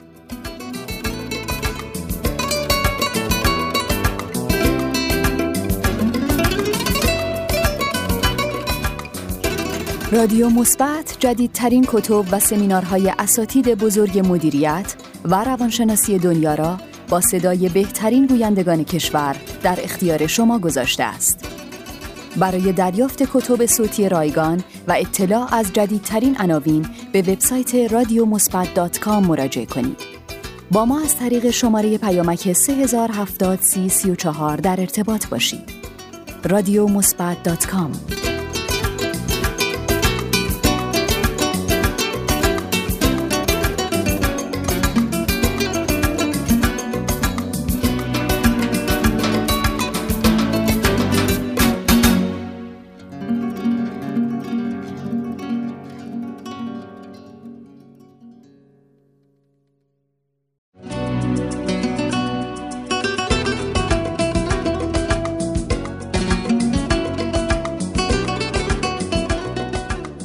مثبت تقدیم می کند زندگی نامه ایلان ماسک. ابداع کننده سیستم پرداخت اینترنتی پیپال. مؤسس اولین کارخانه خودروهای الکتریک تسلا موتورز. و مؤسس اولین شرکت ترابری فضایی اسپیس ایکس.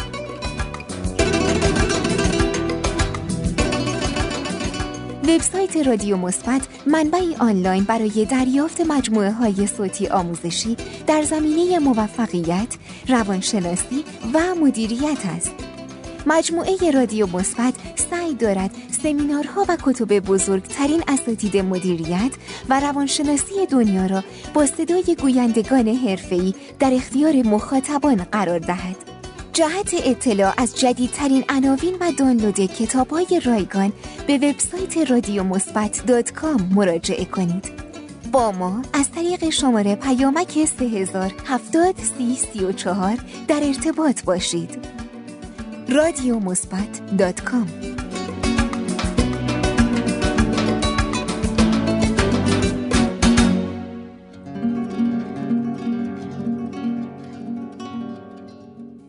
ایلان ماسک یکی از کساییه که دنیا رو به نحو تحیر آوری تغییر داده.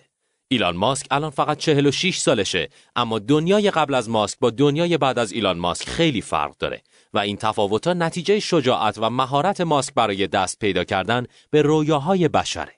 از جمله نوآوری‌های ایلان سیستم پرداخت اینترنتی پیپال بوده.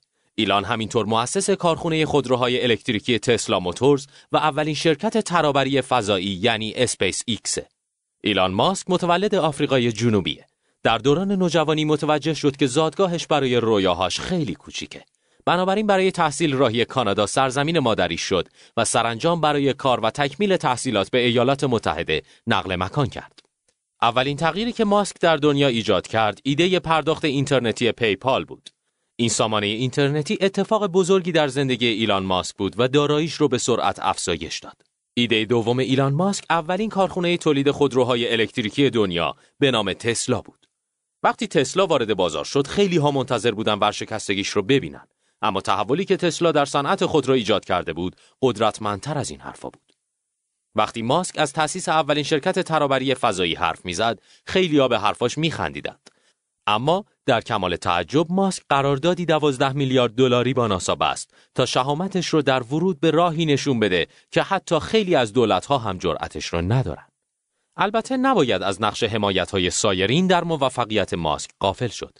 دالی سینگ یکی از بهترین این گزینه ها به شمار میاد. سینگ که سابقه همکاری طولانی مدتی با ایلان ماسک داره از خاطرات مشترکشون میگه دوم آگوست 2008 حدود 8 ماه بعد از ورود من به شرکت اسپیس ایکس شرکت سومین پرتاب موشک فالکون یک رو به فضا انجام داد فالکون یک اساساً برای بردن محموله به مدار زمین طراحی شده بود. فالکون یک نوع اولیه فالکون 9 بوده که شرکت اسپیس ایکس در حال حاضر از این نمونه استفاده می‌کنه. این یک لحظه تعیین کننده برای اسپیس ایکس محسوب می‌شد. ایلان چند سال قبل مطبوعات گفته بود 100 میلیون دلار سرمایه گذاری شخصیش توی این شرکت برای انجام سه پرتاب آزمایشی در اختیار کارکنان قرار گرفته و اگه در پرتاب سوم فالکون موفق نمی شدیم مجبور می شد به شکست بزرگی اعتراف کنه. اسپیس ایکس تصویر کامل پرواز مرحله اول رو به نمایش گذاشت. شرایط سختی پیش اومد و پرواز با مشکل روبرو شد تا جایی که موشک و در واقع مأموریت رو از دست دادیم. مرحله جداسازی که رسید فیلم ویدیویی قطع شد. بعد از تأخیر 20 ثانیه‌ای در ارسال تصاویر ویدیویی از طرف تیم کنترل مأموریت که ما برای خوراک خبری پیش بینی کرده بودیم، محرز شد که یک اشتباه بزرگ اتفاق افتاده. ایلان و چند نفر از متخصصان ارشد مأموریت را از داخل یک کانکس فرماندهی می‌کردند. همه ما از این نگران بودیم که تا چند لحظه دیگه در کانکس باز میشه و ایلان بد و بیراه نثارمون می‌کنه. مات و مبهوت به هم دیگه نگاه می‌کردیم. اون شب می‌تونست نقشی ابدی در آینده شرکت داشته باشه و شرکت رو به سمت سقوط حرکت بده و ممکن بود هرگز نتونیم این شکست رو جبران کنیم. ایلان از کانکس بیرون اومد و شروع به صحبت کرد. دقیقا یادم نیست چه کلماتی به کار برد اما مفهومش این بود که ما می‌دونستیم که این کار سختیه و در مورد همه علوم و آزمایش های موشکی این اتفاقا محتمله. بعد فهرستی از کشورهای مختلف رو اسم برد که حتی در مرحله اول پرتاب و رسوندن راکت به خارج از جو موفق نبودند و گفت ما امروز یک شاهکار رو با موفقیت به انجام رسوندیم. ایلان با عقل و درایت بینهایتش و سرمایه گذاری قابل توجه توی شرکت دراپر فیشر خودش رو برای پیامدهای احتمالی آماده کرد و با منابع مالی کافی تلاشش برای پرواز دوم شروع شد. ایلان به گروه اطمینان داد که با این سرمایه گذاری امنیت حداقل انجام پنج پرواز تأمین میشه. ایلان گفت که باید خودمون رو جمع جور کنیم و ناامیدی رو از خودمون دور کنیم چون کارهای زیادی داریم. بعد گفت من با صبر زیاد و اراده قوی می‌تونم 20 ساعت در روز بیدار بمونم و کار کنم. من به سهم خودم هیچ وقت تسلیم نمیشم و اگه شما با من همراه بشید پیروز میشیم. این صحنه و صحبتهای ایلان ماسک برانگیزاننده ترین نمایش رهبر بود و در یک لحظه انرژی و فضای ساختمون از حالت یأس و ناامیدی به سمت یه اراده جمعی حرکت کرد. و کارکنا به جای نگاه به گذشته تمام تمرکزشون رو روی آینده معطوف کردند. این تغییر در تک تک 300 نفر کارمند و در عرض کمتر از 5 ثانیه اتفاق افتاد. خیلی دوست داشتم فیلمی از این تغییر پنج ثانیه‌ای برای تجزیه و تحلیل تغییراتی که در زبان بدن افراد اتفاق افتاد داشته باشم. این پنج ثانیه یک تجربه قدرتمند و باور نکردنی بود. اون چیزی که در اون روزها و هفته های بعد از اون شب اتفاق افتاد بیشتر شبیه به یه معجزه بود. در عرض کمتر از چند ساعت تیم اسپیس ایکس دلیل احتمالی شکست آزمایش رو کشف کردند. معمولا تو شغل ما چرخش از حالت شکست و تحقیق برای پیدا کردن علت شکست از یک هفته تا چند ماه زمان بره. ششم آگوست نتایج تحقیق رو اعلام کردیم و حقیقت رو به طور کاملا شفاف به حامیان و مشتریان خودمون گفتیم تا مطمئن بشن می‌تونن بهمون اعتماد کنن. هفت هفته بعد از اون اتفاق اول یه راکت دیگر رو ساختیم و دوباره آماده پرتاب کردیم. هیچ کس نمی‌تونه این کار رو با منابع مالی و پرسنل نامحدود در کمتر از شش ماه انجام بده. اما اسپیس ایکس این کار رو با حدود 400 پرسنل و منابع مالی محدود در کمتر از 7 هفته به انجام رسوند. شرکت 28 سپتامبر 2008 موفق شد فالکون یک را از جنوب اقیانوس آرام با موفقیت 100 درصدی پرتاب کنه. این راکت یک دستاورد حماسی و حرکتی بود که قبل از این فقط توسط شش دولت از مقتدرترین کشورها در تاریخ جهان انجام شده بود. بنابراین برای کسانی که از من در مورد ایلان ماسک بپرسن این نمایی از شخصیت واقعی ایلانه. در برابر همه اتفاقات مصممه و هرگز از شکست ترسی نداره و وارد عرصه فناوری های نوینی میشه که چالش های سرمایه‌ای شدیدی دارن و هر کسی نمی‌تونه باهاشون روبرو بشه. کار کردن با ایلان تجربه آسونی نیست. هرگز از کارش راضی نمیشه و همینطور از کار کسایی که در اطرافش هستن چون فکر می‌کنه هر روز باید بیشتر و بیشتر کار کرد. هر روز خودش و آدمای اطرافش رو به جلو هل میده. نکته اینجاست که ایلان ماسک یه ماشینه و بقیه ما اینطور نیستیم. اما تو این ناراحتی و فشار کار با ایلان یه نوع رشد پنهان شده که ارزش اون به اندازه تک تک قطره های خون و عرق ریختن شماست. رشدی که در هیچ جای دیگه وجود نداشته و یافت نمیشه و این فقط به خاطر وجود ایلان ماسک.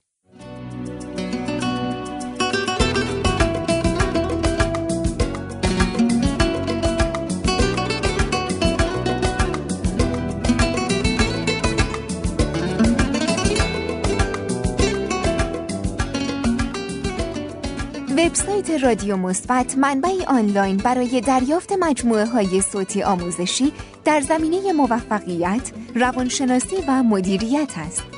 مجموعه رادیو مثبت سعی دارد سمینارها و کتب بزرگترین اساتید مدیریت و روانشناسی دنیا را با صدای گویندگان حرفه‌ای در اختیار مخاطبان قرار دهد. جهت اطلاع از جدیدترین عناوین و دانلود کتاب‌های رایگان به وبسایت رادیو مثبت مراجعه کنید. با ما از طریق شماره پیامک 3070 سی 34 در ارتباط باشید. رادیو مثبت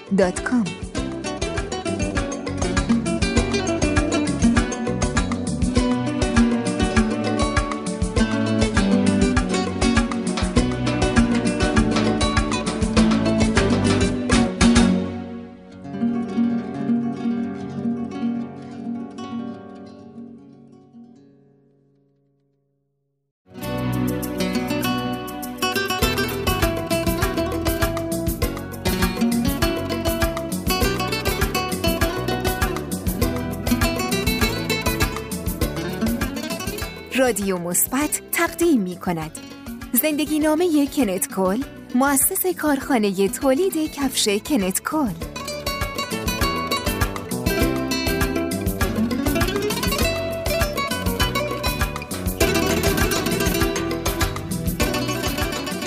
وبسایت رادیو مثبت منبعی آنلاین برای دریافت مجموعه های صوتی آموزشی در زمینه موفقیت، روانشناسی و مدیریت است. مجموعه رادیو مثبت سعی دارد سمینارها و کتب بزرگترین اساتید مدیریت و روانشناسی دنیا را با صدای گویندگان حرفه‌ای در اختیار مخاطبان قرار دهد. جهت اطلاع از جدیدترین عناوین و دانلود کتاب‌های رایگان به وبسایت رادیو مراجعه کنید. با ما از طریق شماره پیامک 3070 در ارتباط باشید. رادیو مثبت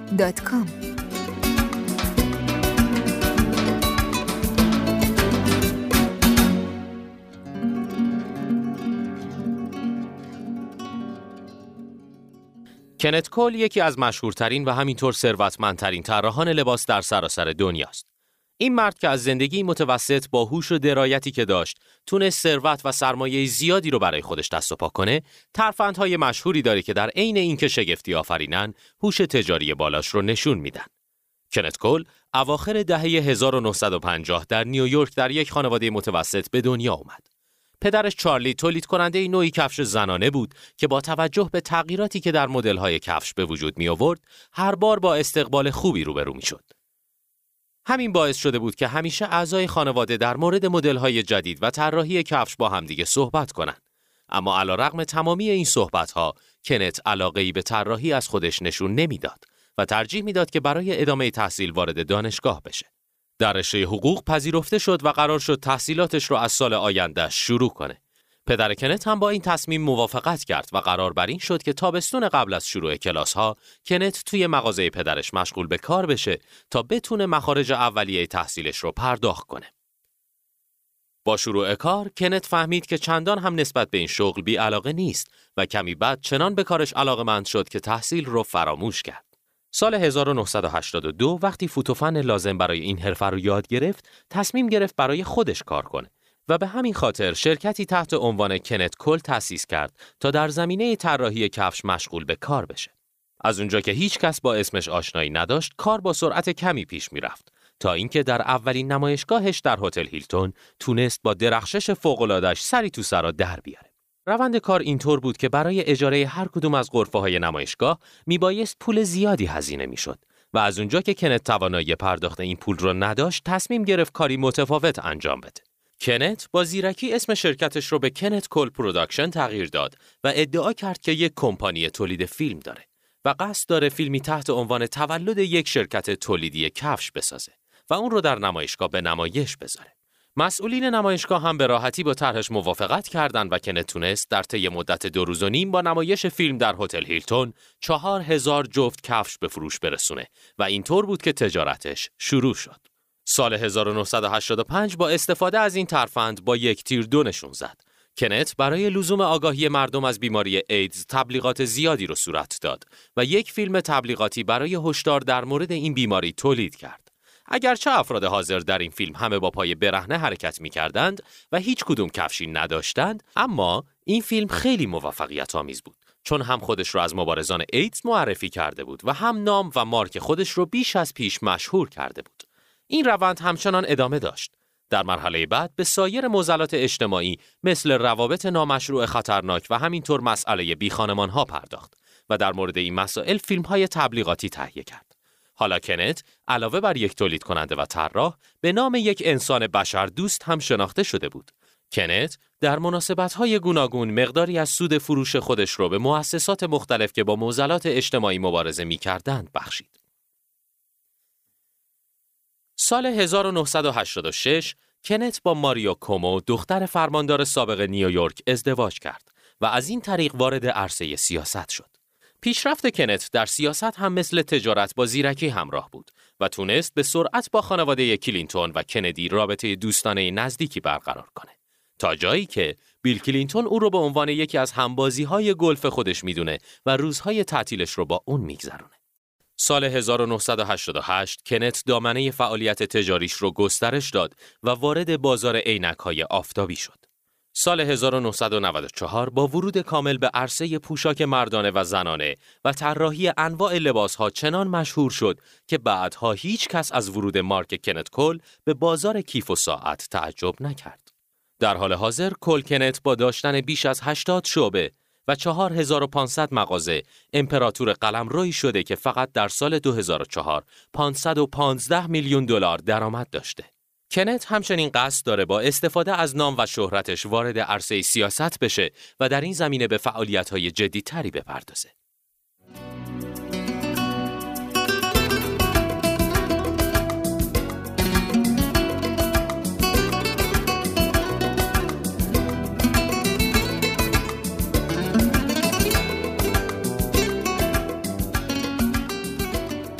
وبسایت رادیو مثبت منبعی آنلاین برای دریافت مجموعه های صوتی آموزشی در زمینه موفقیت، روانشناسی و مدیریت است. مجموعه رادیو مثبت سعی دارد سمینارها و کتب بزرگترین اساتید مدیریت و روانشناسی دنیا را با صدای گویندگان حرفه‌ای در اختیار مخاطبان قرار دهد. جهت اطلاع از جدیدترین عناوین و دانلود کتاب‌های رایگان به وبسایت رادیو مراجعه کنید. با ما از طریق شماره پیامک 3070 سی 34 در ارتباط باشید. رادیو مثبت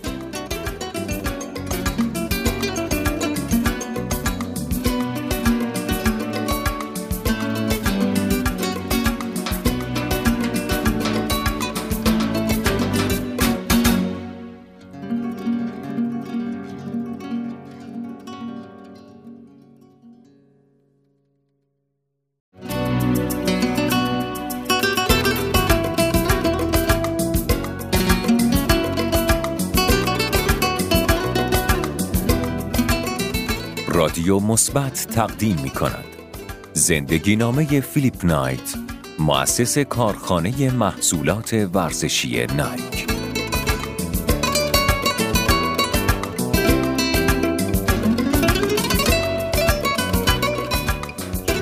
رادیو مثبت جدیدترین کتب و سمینارهای اساتید بزرگ مدیریت و روانشناسی دنیا را با صدای بهترین گویندگان کشور در اختیار شما گذاشته است. برای دریافت کتب صوتی رایگان و اطلاع از جدیدترین عناوین به وبسایت رادیو مثبت مراجعه کنید. با ما از طریق شماره پیامک 3070 در ارتباط باشید. رادیو مثبت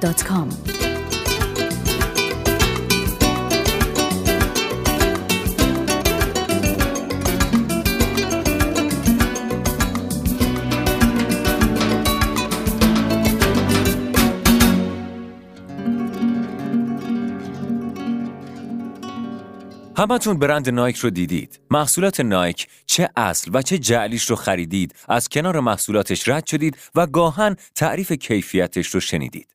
نایک برند معروف محصولات ورزشی مخصوصا کفش ورزشیه که در سراسر دنیا شهرت داره و کیفیتش زبان زده هم است. فیلیپ نایت بنیانگذار این شرکت محصولات ورزشیه کسی که در سال 1993 به شهرت جهانی رسید به طوری که رسانه ها لقب قدرتمندترین مرد ورزشی رو بهش دادن. کسی که نه ورزشکار بود، نه مربی و نه رئیس باشگاه. در عرض ده سال کسب و کار نایت چنان موفق شد که صنعت تولید کفش ورزشی رو به دست گرفت و برند نایک یکی از موفقترین و معروفترین برندهای تمام دنیا شد. فیلیپ نایت در حال حاضر یکی از معروفترین و ثروتمندترین افراد دنیاست. اما این موفقیت چطور به دست اومد؟ ایده شرکت نایک وقتی به ذهن فیلیپ رسید که دانشجوی کارشناسی ارشد بود.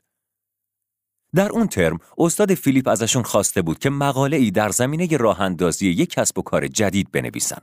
مقاله فیلیپ در مورد راه اندازی شرکتی بود که بتونه با شرکت آدیداس که در اون زمان قطب تولیدات ورزشی دنیا بود مبارزه کنه. ایده ای که فیلیپ در مقالش آورده بود این بود که با استفاده از نیروی انسانی ژاپنی ارزون، کفش های ورزشی ارزون و در عین حال با کیفیت تری تولید بشه. مدت کوتاهی بعد از فارغ التحصیلی فیلیپ تصمیم گرفت ایدهش رو اجرایی کنه. برای همین به ژاپن سفر کرد تا از کارخونه اونیتسوکا تایگر بازدید کنه. این کارخونه تولیدات آدیداس رو توی ژاپن تقلید می‌کرد و میفروخت. فیلیپ خودش رو رئیس کارخونه ورزشی Blue Ribbons معرفی کرد. البته این کارخونه وجود خارجی نداشت و فقط توی ذهن فیلیپ راه اندازی شده بود. فیلیپ نایت به مدیران اجرایی کارخونه تایگر گفت که می‌تونن از طریق شرکت اون محصولاتشون رو به آمریکا صادر کنن. فیلیپ تونست شرکت تایگر رو قانع کنه که نمونه کار براش بفرستن تا نشون همکاراش بده و اگه اونا قبول کردن سفارشات انجام بشه. وقتی با آمریکا برگشت پول نمونه کارا رو از پدرش قرض گرفت و چند جفت کفش رو برای رئیس قبلی دانشگاهی که توش درس خونده بود بیل باورمن فرستاد. رئیس سابق دانشگاه بلافاصله قبول کرد شریک فیلیپ بشه. باورمن و فیلیپ هر کدوم 500 دلار سرمایه گذاشتن و شرکت بلو ریبونز رسما تأسیس شد. کار شرکت بلو ریبونز با سفارش دویست جفت کفش از تایگر شروع شد که این دویست جفت رو فیلیپ توی ماشین شخصیش فروخت. در اوایل دهه 1970 فروش بلو ریبونز به 3 میلیون دلار رسید. همین موقع بود که فیلیپ تصمیم گرفت از کارخونه تایگر جدا بشه و کفشای خودش رو طراحی کنه. سال 1972 شرکت بلو ریبونز اولین خط تولید کفش رو به اسم نایک راه اندازی کرد. اسم این برند از نام خدای پیروزی در فرهنگ یونان قدیم گرفته شد. طراحی لوگوی نایک رو به یه دانشجوی هنر سپردن که بابتش 35 دلار از فیلیپ پول گرفته بود. روش تجارت فیلیپ خیلی ساده بود. به جای تبلیغات که واقعا ازش متنفر بود، کفشای تولیدیشو به ورزشکارای معروف می‌داد تا در مسابقات از اون استفاده کنن. تابستون اون سال، المپیک ورزش های میدانی توی همون شهر برگزار می‌شد و مربی تیم آمریکا کسی نبود به جز بیل باورمن. نایت از این فرصت نهایت استفاده را کرد. فیلیپ کفشای خودش رو به ورزشکارای برتر هر تیم هدیه داد تا وقتی مسابقات المپیک از تلویزیون‌های ملی پخش میشه کفش‌های نایک دیده بشن. همونطور که فیلیپ فکر کرده بود، ورزشکارا نقش زیادی در فروش کفشای نایک داشتن. مثلا جان مکنرو که یک قهرمان تنیس بود بعد از اینکه توی مسابقه مچ پاش آسیب دید از یه مدل کفش نایک استفاده کرد که مچ پا رو میپوشوند. بعد از این اتفاق فروش اون مدل از کفش های نایک از ده هزار جفت به یک میلیون جفت رسید.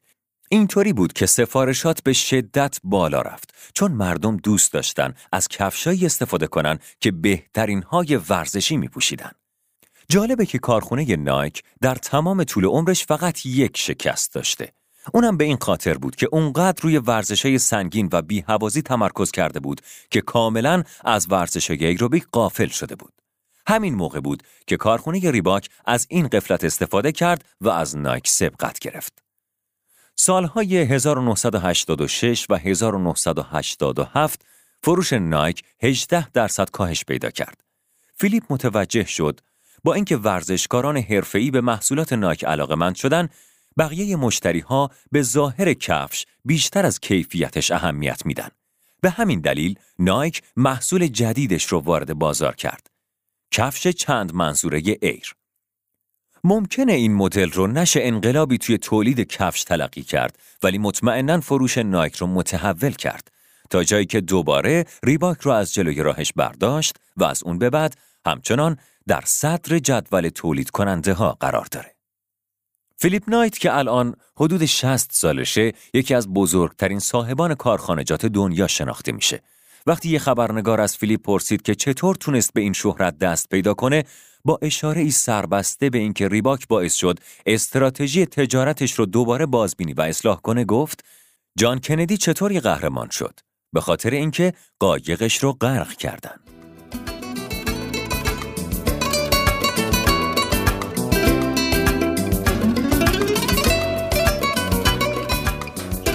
رادیو مثبت جدیدترین کتب و سمینارهای اساتید بزرگ مدیریت و روانشناسی دنیا را با صدای بهترین گویندگان کشور در اختیار شما گذاشته است.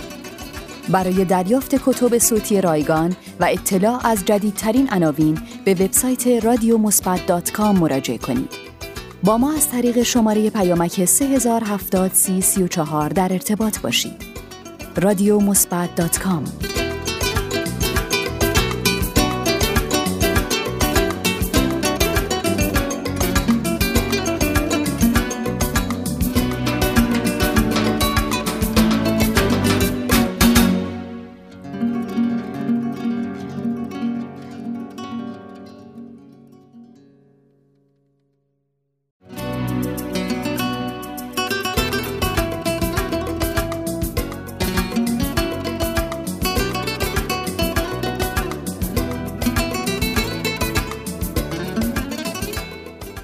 رادیو مثبت تقدیم می کند زندگی نامه فروچیو لامبورگینی مؤسس کارخانه اتومبیل سازی لامبورگینی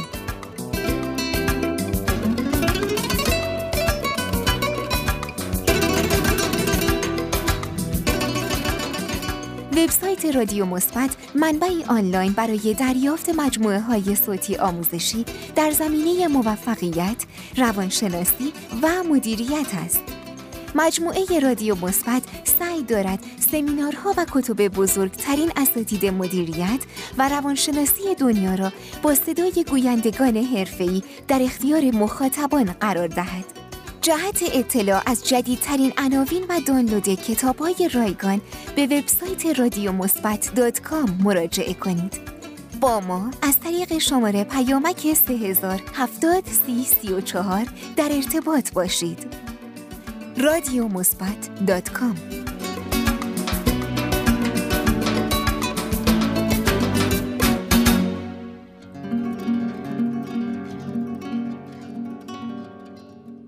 سال 1916 فروچیو در شهر بولونیا واقع در شمال ایتالیا متولد شد. بعد از اتمام تحصیلات در رشته ماشین‌های صنعتی کشاورزی وارد ارتش شد و در قسمت نیروی هوایی مشغول به کار شد. فروچیو یکی از تعمیرکاران اتومبیل ارتش ایتالیا در جنگ جهانی دوم بود. بعد از جنگ فروچیو بیرون از تعمیرگاهش از باقی مونده خودروهای آسیب دیده و تجزیه قطعات اونها تراکتورهایی رو ساخت.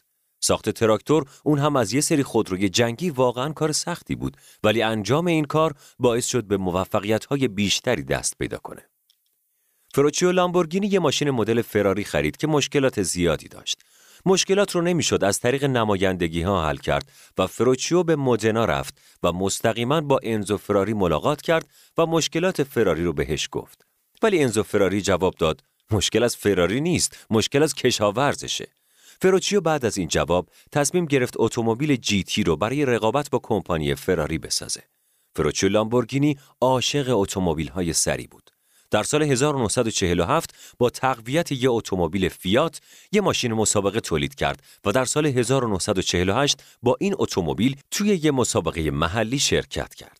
در سال 1949 لامبورگینی کمپانی خودش رو تأسیس کرد. این کمپانی کار خودش رو با تولید سیستم های هوایی گرمازا و سرمازا شروع کرد. رویای ساخت اتومبیل باعث شد تا در سال 1963 فروچیو تصمیم بگیره اتومبیل های مدرن رو بسازه.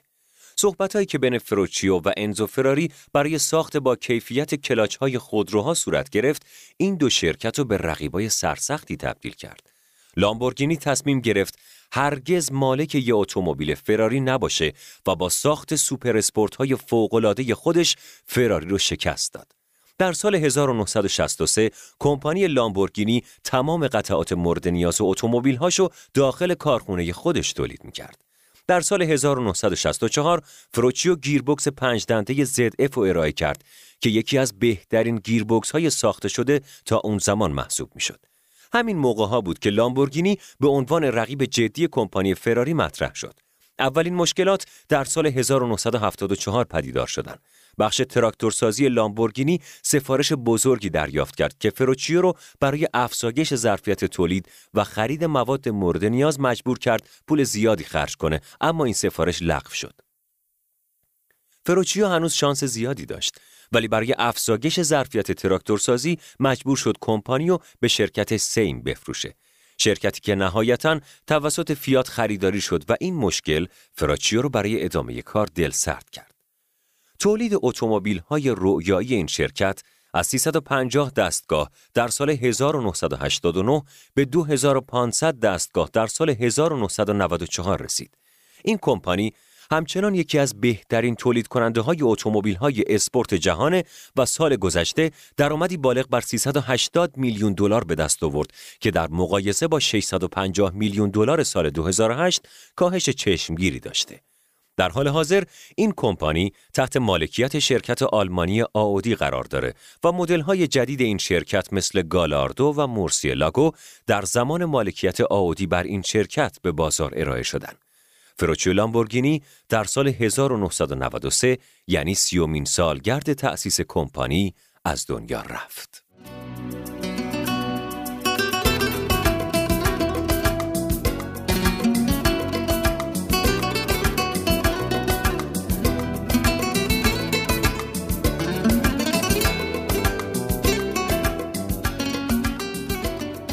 وبسایت رادیو مثبت منبعی آنلاین برای دریافت مجموعه های صوتی آموزشی در زمینه موفقیت، روانشناسی و مدیریت است. مجموعه رادیو مثبت سعی دارد سمینارها و کتب بزرگترین اساتید مدیریت و روانشناسی دنیا را با صدای گویندگان حرفه‌ای در اختیار مخاطبان قرار دهد.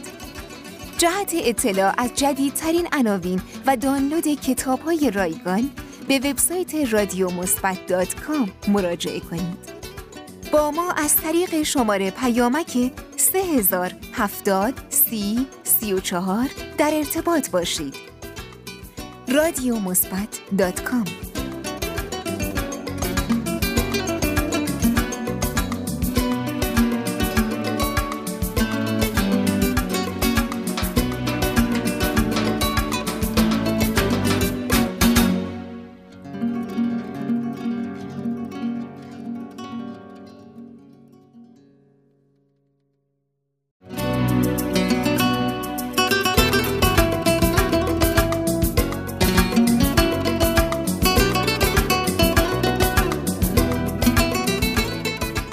رادیو مثبت تقدیم می کند زندگی نامه سوی شیرو هوندا مؤسس کارخانه ماشینالات هوندا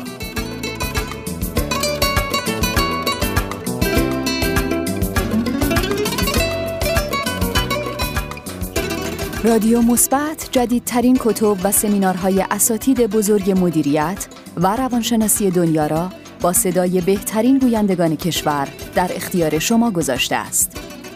برای دریافت کتب صوتی رایگان و اطلاع از جدیدترین عناوین به وبسایت رادیو مراجعه کنید. با ما از طریق شماره پیامک 3070 در ارتباط باشید. رادیو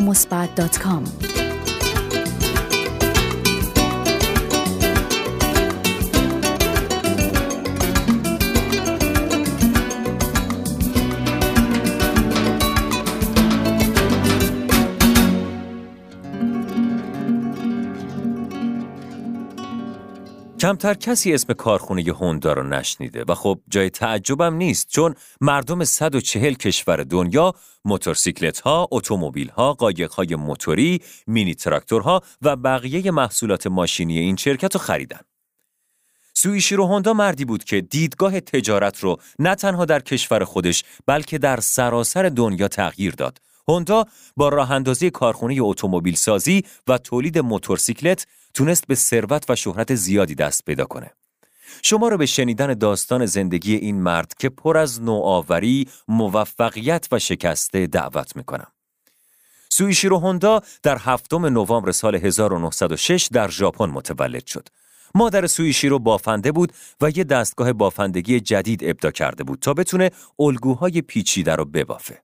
پدر سویشیرو آهنگر بود و دوچرخه های دست دوم میفروخت. در اون سالها حمل و نقل از طریق دوچرخه در شهرهای بزرگ به شدت رایج شده بود. پدر سویشیرو دوچرخه های اوراقو می خرید، تعمیرشون می کرد و با قیمت بالاتری می فروخت. سویشیرو از وقتی خیلی خیلی کوچیک بود توی این کار به پدرش کمک می کرد و قطعات دوچرخه اسباب بازی مورد علاقش بود. با کمک به پدرش در آهنگری همیشه سر و روش سیاه و کثیف می‌شد اما در عوض نبوغش پرورش پیدا می کرد. دوران مدرسه وقتی کارنامه های بچه ها رو بهشون می‌دادن ازشون می‌خواستن که اونا رو به پدر و مادرشون نشون بدن. پدر و مادرها به جای امضای کارنامه ها باید پایین کارنامه اونها رو مهر می‌کردن. سویشی رو دانش آموز خوبی نبود ولی دلش هم نمی‌خواست که پدر و مادرش رو ناامید کنه.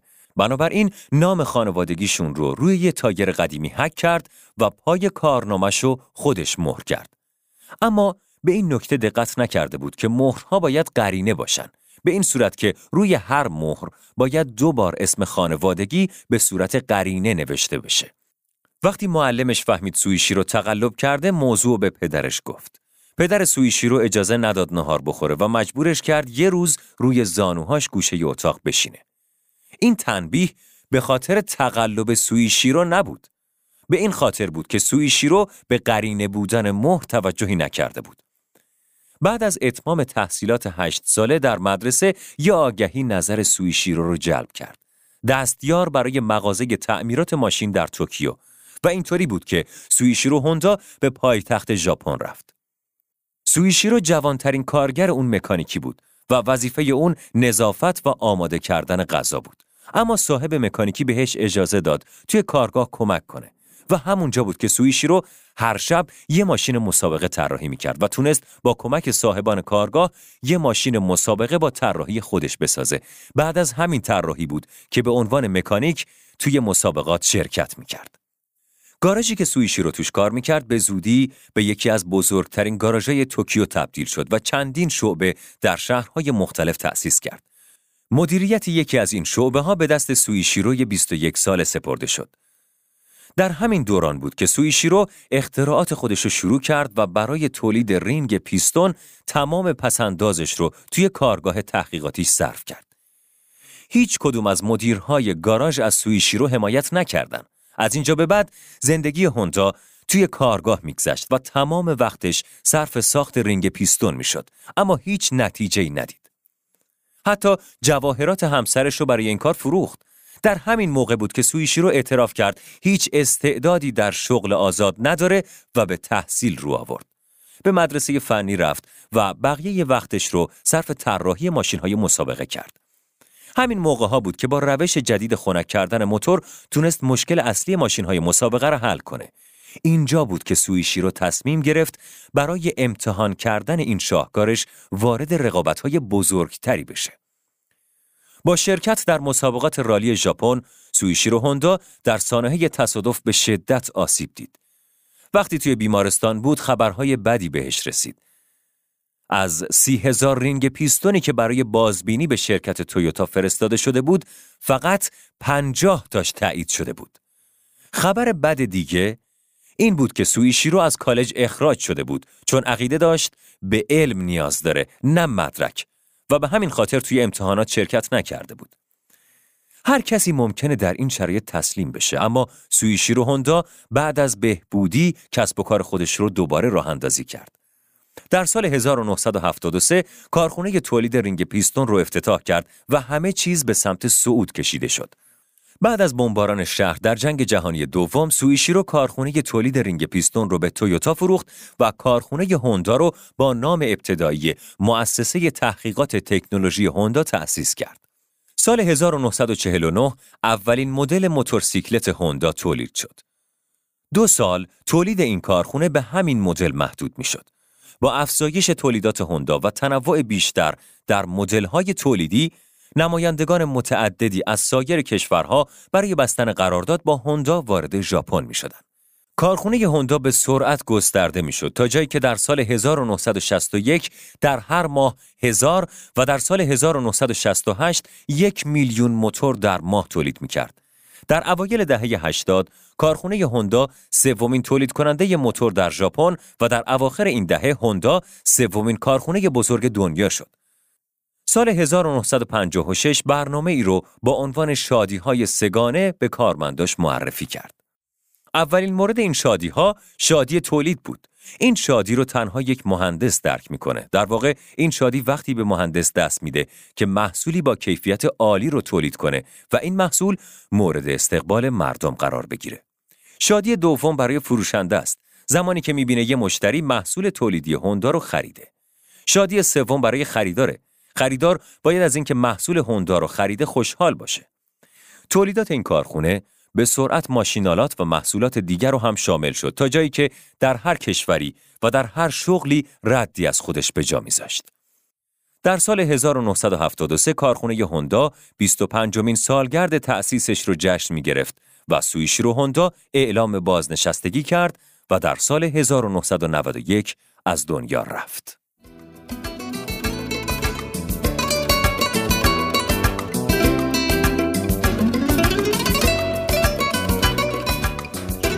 رادیو مثبت جدیدترین کتب و سمینارهای اساتید بزرگ مدیریت و روانشناسی دنیا را با صدای بهترین گویندگان کشور در اختیار شما گذاشته است. برای دریافت کتب صوتی رایگان و اطلاع از جدیدترین عناوین به وبسایت رادیو مراجعه کنید. با ما از طریق شماره پیامک 3070 در ارتباط باشید.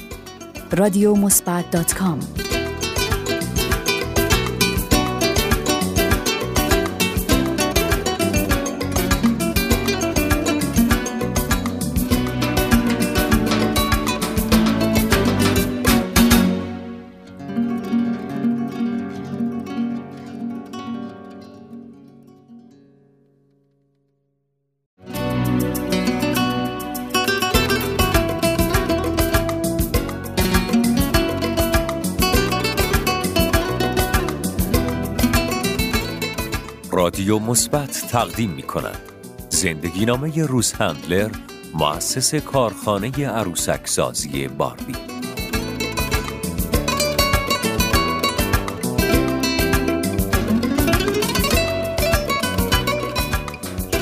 رادیو مثبت جدیدترین کتب و سمینارهای اساتید بزرگ مدیریت و روانشناسی دنیا را با صدای بهترین گویندگان کشور در اختیار شما گذاشته است. برای دریافت کتب صوتی رایگان و اطلاع از جدیدترین عناوین به وبسایت رادیو مراجعه کنید. با ما از طریق شماره پیامک 3070 در ارتباط باشید. رادیو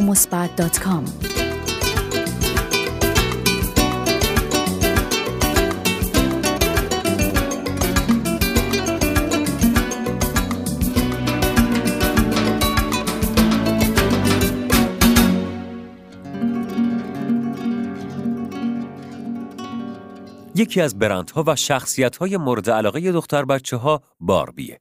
لباسها، کیف، کفش و کلاه دختر بچه ها عمدتا با این تصویر پوشیده شده. باربی عروسکی که در شخصیت‌های مختلف ظاهر میشه و در سراسر دنیا مورد توجه کودکان قرار گرفته. چقدر درباره طراح این عروسک و انگیزش برای ساخت این عروسک می‌دونید؟ روز هندلر با یه پیشنهاد ساده به همسرش درباره ساخت این عروسک وضعیت مالی متوسط خانوادش رو به شدت بهبود داد. روز هندلر در چهارم نوامبر سال 1916 در کلرادو به دنیا آمد. در سال 1938 با هم کلاسی دبیرستانش الیوت هندلر ازدواج کرد و به لس آنجلس مهاجرت کردند. همسر روس تصمیم گرفت با انواع جدیدی از پلاستیک وارد صنعت مبلمان بشه. با شروع این کار، روس به عنوان مدیر فروش و ثبت قرارداد مشغول به کار شد. چند سال بعد، الیوت به کمک شریکش هارولد مدسون یک کارگاه قابسازی به راه انداختن و اسمش رو با ترکیب مدسون و الیوت متل گذاشتن. بعد از چند سال ساخت خونه های عروسکی رو شروع کردن. ساخت این خونه ها و وسایلش از ساخت قاب عکس درآمدش بیشتر بود. بنابراین تصمیم گرفتن که روی این کار متمرکز بشن. روز هندلر ایده ساخت عروسک رو از جایی می‌گیره که دخترش باربارا عروسک های کاغذی رو در نقش آدم های بزرگسال بازی می‌داد. در اون زمان اغلب عروسک ها به شکل کودکان خردسال ساخته می شدن. عروسک های کاغذی خیلی مناسب نبودن و لباسهاشون خوب بهشون نمی چسبید. بنابراین روز تصمیم گرفت یه عروسک سبودی پلاستیکی با بدن یه فرد بالغ بسازه و لباسای قشنگی تنش کنه. وقتی این پیشنهاد به الیوت و شریکش داده شد قبول نکردن. گفتن که پدر و مادر عروسکایی که ظاهر مجللی داشته باشه برای بچه هاشون نمی‌خرن. تعطیلات اون سال خانواده هندلر به یه مسافرت اروپایی رفتن و روز عروسک لیلی آلمانی رو از یه مغازه سوئیسی خرید. البته این عروسک مناسب بچه ها نبود و بیشتر یه کادو برای بزرگسالان محسوب می‌شد. عروسک لیلی بر اساس شخصیتی محبوب ظاهر شده در کمیک استریپ شکل گرفته بود. لیلی خانم خوشنامی بود که می‌دونست چی می‌خواد. عروسک لیلی اولین بار در سال 1955 در آلمان به فروش رفت و اگرچه اوایل به بزرگ سالان فروخته می‌شد اما کم کم محبوبیتی بین کودکان به دست آورد که از پوشاندن قطعاتی که جداگانه در دسترس بود لذت می بردن. عروسک لیلی نمونه همون طرحی بود که روس می‌خواست توی کارگاه متل فروخته بشه. روس سه تا از این عروسک ها خرید و یکیش رو به دخترش داد و دوتای دیگر رو به متل برد. بعد از اینکه به کشور خودش برگشت، طرحش رو دوباره به همسرش داد و الیوت قبول کرد که به صورت امتحانی چند نمونه تولید کنه تا ببینه فروشش چطوره. روز عروسکش رو طراحی کرد و اسم دخترش رو روی اون گذاشت. این عروسک در نیویورک عرضه شد اما موفقیت چندانی پیدا نکرد. اولین باربی لباس مشکی با خطوط راه راه سفید برتن داشت. اولین عروسک باربی در ژاپن ساخته شد و در سال اول حدود 350 هزار نمونه از اون به فروش رفت. هندلر عقیده داشت که باربی باید ظاهر بزرگ سالان رو داشته باشه. شکل باربی بارها تغییر پیدا کرد و به روز شد. بعد از اینکه شخصیت میکی ماوس با انیمیشن دیزنی معرفی شد، کارگاه متل سرمایه گذاری زیادی در تبلیغات تلویزیونی کرد. تبلیغات تلویزیونی برای باربی انجام شد و شهرت و ثروت رو برای خانواده هندلر به ارمغان آورد. باربی اولین عروسکی بود که استراتژی بازاریابی بر اساس تبلیغات تلویزیونی رو داشت. برآورد میشه که بیشتر از یک میلیارد عروسک باربی در بیش از 150 کشور جهان فروخته شده و بنابر ادعای شرکت متل هر دقیقه سه عروسک باربی به فروش می‌رسه. شرکت متل در سال 1964 با کسب امتیاز عروسک لیلی از آلمان تولید اونو متوقف کرد. هندلر از بیماری سرطان رنج می برد ولی همه تلاشش رو برای مبارزه با این بیماری انجام داد. با اینکه هندلر از سمت خودش در کارخونه باربی بازنشسته شده، همچنان ایده هایی برای بهبود روند کار این کارخونه ارائه میده. در دهه 1980 طرح باربی و راکرها را ارائه داد و در سال 1987 نویسندگی فیلم باربی و راکرها را به عهده گرفت. روز هندلر در تاریخ 27 آوریل سال 2002 در سن 85 سالگی بر اثر سرطان درگذشت. همسرش الیوت هندلر 9 سال بعد در سن 95 سالگی از دنیا رفت.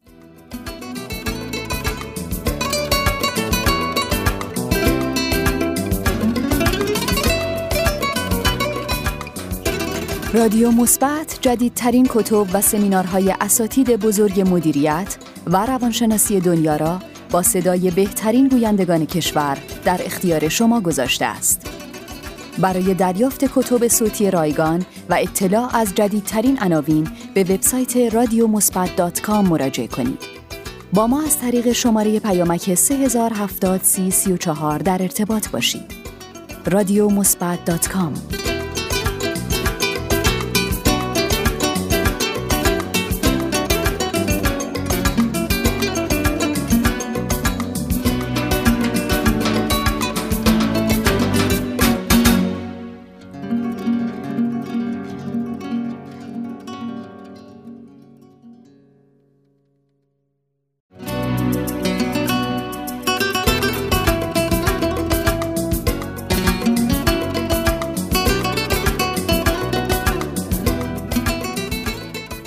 رادیو مثبت تقدیم می کند زندگی نامه جی کی رولینگ نویسنده سری کتاب های پرفروش هری پاتر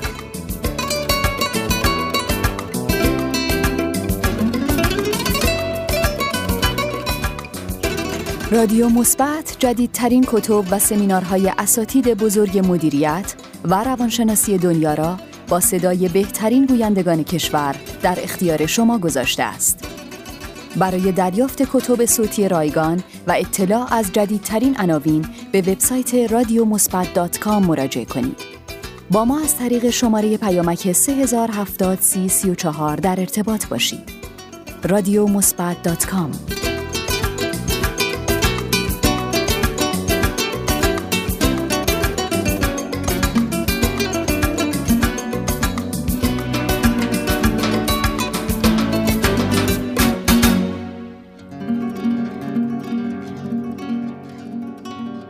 طرفداران کتاب های هری پاتر حتما این جمله رو خیلی شنیدن که هری پاتر روی دستمال کاغذی متولد شد.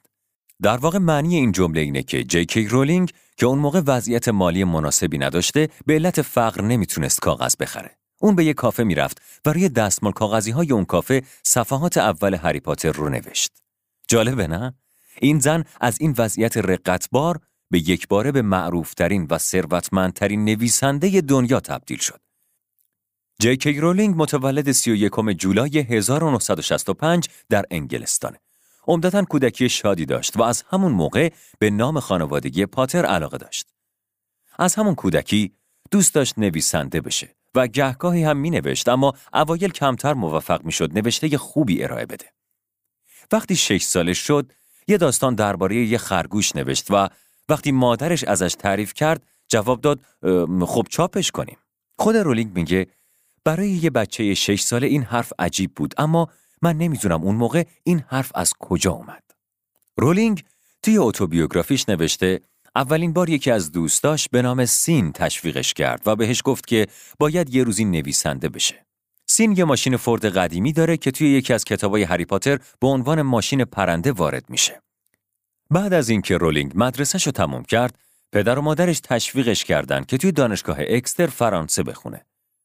خود رولینگ گاهی با حسرت میگه دوست داشته انگلیسی بخونه و والدینش دلشون می‌خواست یه زبان کاربردی تر از انگلیسی رو یاد بگیره. بعد از فارغ التحصیلی از پاریس شغلای مختلفی رو توی لندن به عهده گرفت. در سال 1990 اولین ایده هری پاتر به ذهن رولینگ رسید. طبق گفته خودش توی یه سفر طولانی با قطار این داستان به ذهنش رسید و شخصیتهاش رو پرداخت کرد. اولین چیزی که به ذهن رولینگ رسید یه پسر بچه بود که خودش نمی‌دونست جادوگره. قطار چهار ساعت تأخیر داشت و رولینگ هم هیچ خودکاری همراهش نبود. خودش میگه خیلی سخت بود چون هیچ خودکاری نداشتم و خجالت میکشیدم از کسی قرض بگیرم. به محض اینکه وارد آپارتمان شد شروع به نوشتن کرد و چند سال هم صرف ویرایشش کرد. در سال 1990 بود که مادر رولینگ از دنیا رفت و رولینگ خیلی آزرده شد و این آزردگی رو به ماجرای مرگ مادر هری پاتر به خوبی منتقل کرد. خودش میگه دوست داشتنی ترین صحنه فیلم هری پاتر اون موقع است که هری پدر و مادرش رو توی آینه می‌بینه. رولینگ به عنوان معلم انگلیسی کارش رو توی انگلستان شروع کرد. همونجا ازدواج کرد و دو سال بعد بعد از یه دعوای سخت که باعث شد همسرش اون از خونه بیرون کنه ازش جدا شد. حاصل این ازدواج دختری به نام جسیکا بود.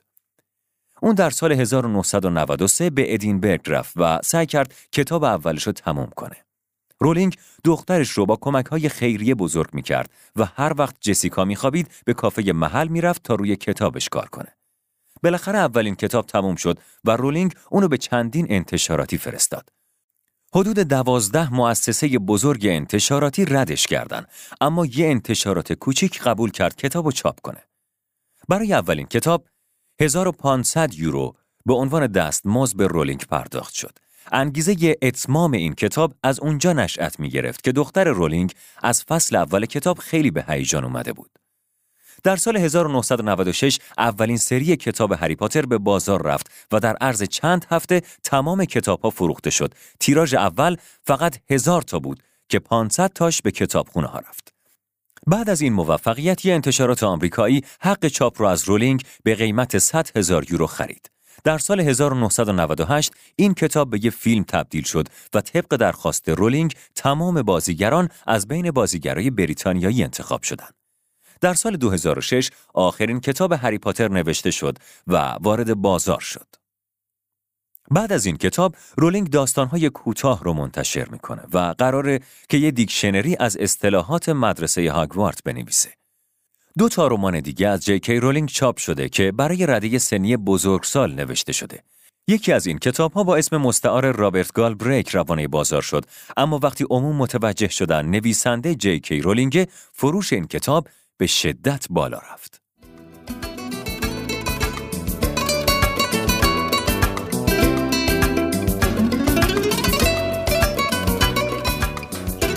رادیو مثبت جدیدترین کتب و سمینارهای اساتید بزرگ مدیریت و روانشناسی دنیا را با صدای بهترین گویندگان کشور در اختیار شما گذاشته است. برای دریافت کتب صوتی رایگان و اطلاع از جدیدترین عناوین به وبسایت رادیومثبت.com مراجعه کنید. با ما از طریق شماره پیامک 3070 در ارتباط باشید. رادیو رادیو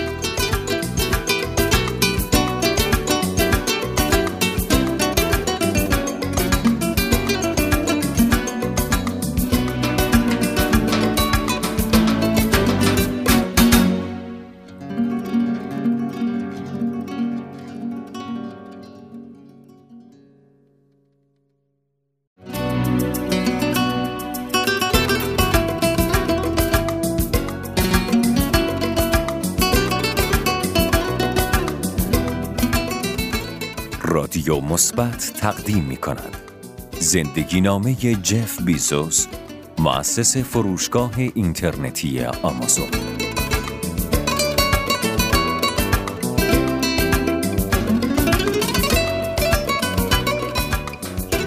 رادیو مثبت جدیدترین کتب و سمینارهای اساتید بزرگ مدیریت و روانشناسی دنیا را با صدای بهترین گویندگان کشور در اختیار شما گذاشته است.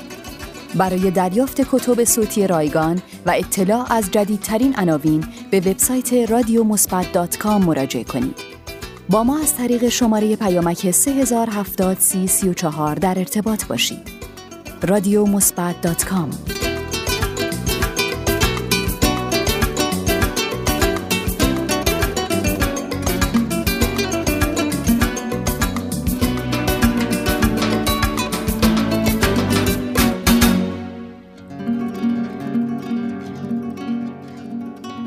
اگر عنوان محصولی رو توی موتورهای جستجو سرچ کنید، حتما یکی از پیشنهاداتی که باهاش روبرو میشید خرید از فروشگاه اینترنتی آمازونه.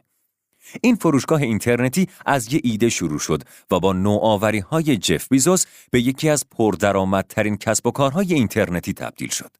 جف بیزوس در حال حاضر یکی از بزرگترین سرمایهداران دنیاست و تمام سرمایه خودش رو هم از طریق این فروشگاه به دست آورده.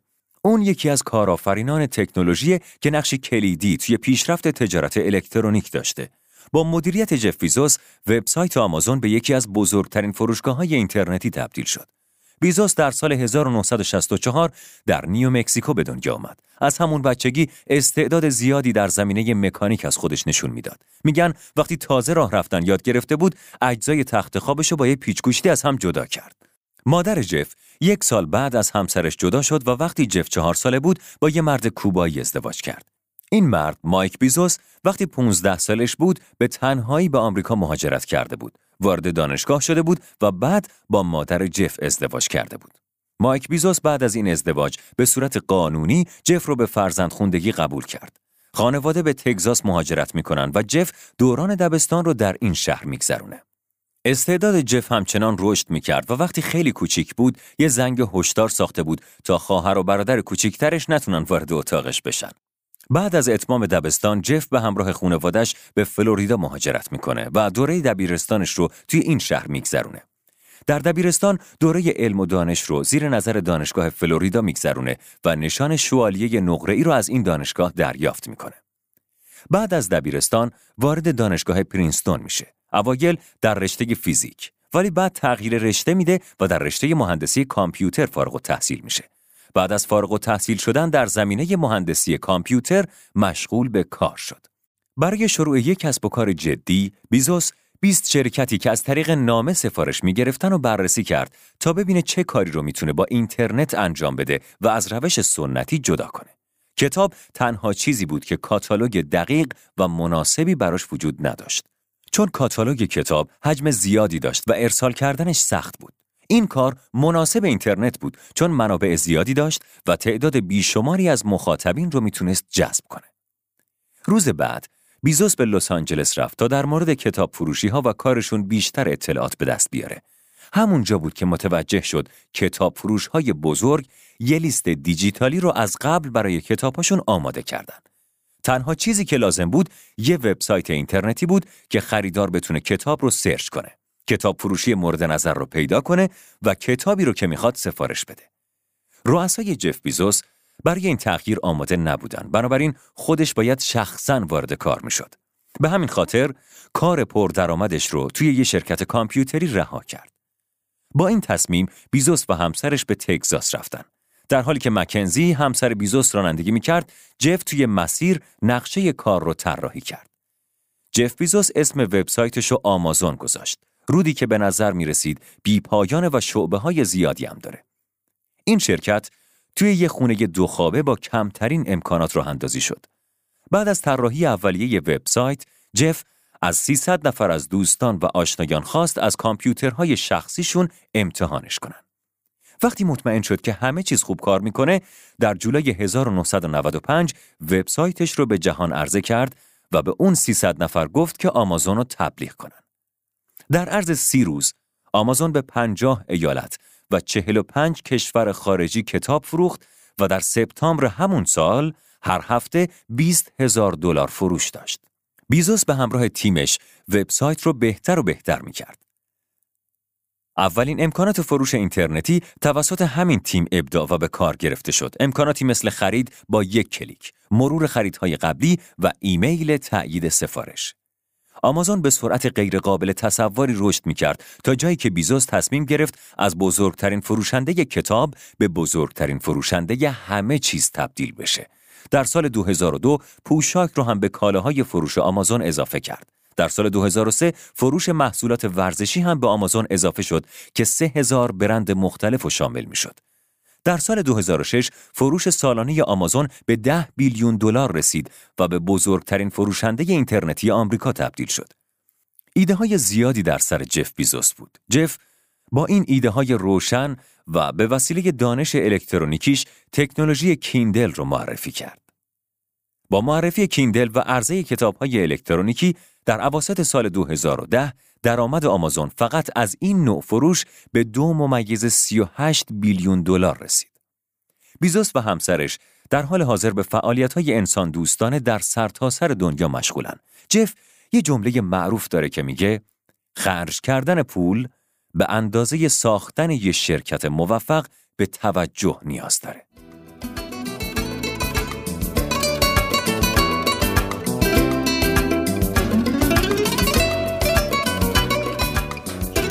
رادیو مثبت جدیدترین کتب و سمینارهای اساتید بزرگ مدیریت و روانشناسی دنیا را با صدای بهترین گویندگان کشور در اختیار شما گذاشته است.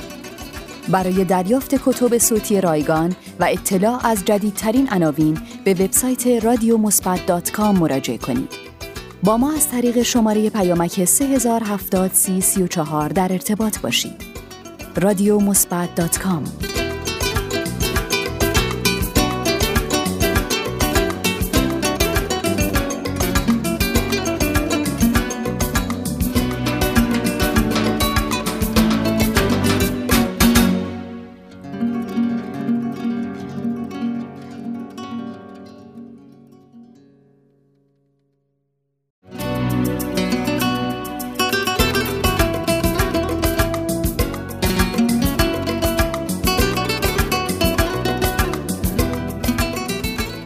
رادیو مثبت تقدیم می کند.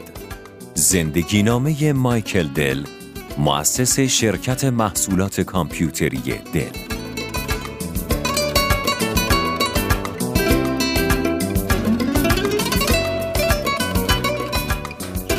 رادیو مثبت جدیدترین کتب و سمینارهای اساتید بزرگ مدیریت و روانشناسی دنیا را با صدای بهترین گویندگان کشور در اختیار شما گذاشته است.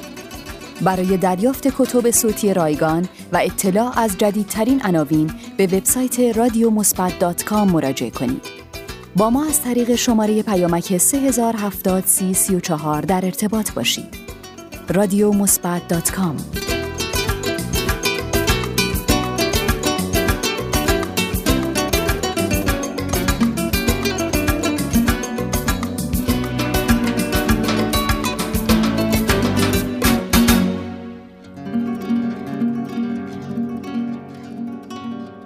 هر جای دنیا که باشید حتما اسم شرکت دل رو شنیدید. یا اگه خواستید رایانه یا لپتاپ بخرید حتما این جمله رو بهتون گفتن که برند دلم جنسای خوبی داره. مایکل دل مؤسس این شرکته که با تلاش خودش از صفر شروع کرد و با پشتکاری که از خودش نشون داد یکی از بزرگترین شرکت های کامپیوتری دنیا رو راه اندازی کرد. زندگی تحسین برانگیز مایکل دل نکات خوب و راهگشایی براتون داره. مایکل دل در تگزاس به دنیا آمد. پدرش دندان پزشک و مادرش مشاور مالی بود. مایکل از بچگی به تجارت و الکترونیک علاقه داشت و خیلی دلش می‌خواست روزی این دو زمینه ی علاقش رو با هم ادغام کنه. وقتی هشت ساله شد، در امتحانات دبیرستان شرکت کرد تا زودتر از مدرسه فارغ و تحصیل بشه و بتونه به تجارت بپردازه. در اوایل دوره نوجوانیش با پولی که از کارای پاره وقت در می آورد، در معدن و شرکت ها سرمایه گذاری می کرد. وقتی پانزده سالش بود، اولین کامپیوترش که اپل بود رو خرید و بلافاصله همه قطعاتش رو جدا کرد تا ببینه می‌تونه دوباره سر هم بندیشون کنه یا نه. توی دوره دبیرستان از راه فروش روزنامه درآمد کسب می‌کرد و از مهارت‌های آماری تحقیقاتیش پول در می آورد طوری که در یک سال درآمدش به 18 هزار دلار رسید. با این پول یک کامپیوتر جدید و یه ماشین بی خرید و برای تجارت آیندهش برنامه ریزی کرد. پدر و مادرش دوست داشتن مایکل تحصیلاتش رو توی رشته داروسازی ادامه بده ولی در اولین سال ورودش به دانشگاه تگزاس فروش کامپیوتر رو شروع کرد. مایکل کامپیوترهای آی بی ام رو می‌خرید و درایورها و گنجایشهاشون رو افزایش می‌داد و بعد 15 درصد زیر قیمت بازار میفروخت. با یه سری تبلیغات محدود، مشتری های زیادی به دانشکده محل زندگی مایکل جذب شدند. بعد از چند ماه از خوابگاه به یه آپارتمان رفت و تمام اون خونه رو از قطعات کامپیوتری پر کرد. اگرچه به پدر و مادرش قول داده بود که تجارتش رو کنار بذاره و درسش رو ادامه بده، با شروع تعطیلات بهاری درآمدش به 80 هزار دلار رسید. همین موقع بود که تصمیم گرفت دانشگاه رو رها کنه و تمام وقتش رو صرف تجارتش کنه. مایکل اجناسش رو ده درصد ارزونتر از رقباش میفروخت و بدون اینکه شرکتش ساختمون قابل توجهی داشته باشه از خیلی از رقیباش جلو زد. زمانی که رقبای مایکل دل جنس هاشون توی انبار ترنبار شده بود، سفارش های مایکل به سرعت افزایش پیدا کرد و مجبور شد شرکتش رو گسترده تر کنه. در سال 1988 اسم شرکتش رو به شرکت کامپیوتری دل تغییر داد و در اولین سال شناخته شدنش سی میلیون دلار فروش داشت. خیلی زود کار دل گسترش پیدا کرد و محصولاتش به سراسر دنیا صادر شد. در سال 1992 اسم شرکت دل به لیست 500 شرکت بزرگ دنیا اضافه شد. مایکل دل در سن 27 سالگی جوانترین مدیر عامل این لیست 500 تایی بود. همچنین شرکت دل یکی از ابداع کننده های تجارت الکترونیک بود و کامپیوترهاش رو به صورت آنلاین عرضه می کرد. جولای سال 1996 زمانی بود که خیلی از صاحبان کسب و کار از فروش آنلاین واهمه داشتند. در حالی که دل بخش عمده ای از سفارشاتش رو از این طریق تحویل می‌داد. وبسایت شرکت دل در اون زمان بدون اینکه تعهدی در قبال محصولاتش ارائه بده، روزانه سی تا پنجاه کامپیوتر میفروخت و در پایان این دهه فروش آنلاین شرکت دل به روزانه 18 میلیون دلار رسید. سال 1998 مایکل دل شرکت MSD کاپیتال LP رو تأسیس کرد که به ایجاد شرکت‌های کوچکتر کمک می‌کرد.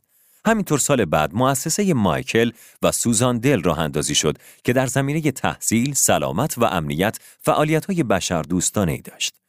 در سال 2004 وقتی مایکل دل چهل سال شد از مدیریت اجرایی شرکت دل استعفا داد و تنها به عنوان رئیس هیئت مدیر فعالیتش رو ادامه داد. در همین چهل سالگی دارایی مایکل دل 20 بیلیون تخمین زده شد. در سال 2005 مایکل دل 41 ساله به عنوان چهارمین مرد ثروتمند دنیا شناخته شد. با کاهش خرید لپتاپ و کامپیوتر و افزایش خرید گوشی های هوشمند و تبلت، تجارت دل با مشکل روبرو شد. مایکل دل فشار زیادی رو از طرف رقباش به خصوص اینتل و مایکروسافت متحمل می شد. فعالیت های شرکت دل کاهش پیدا کرده اما هنوز هم مایکل دل به عنوان مدیرعامل اون شناخته میشه.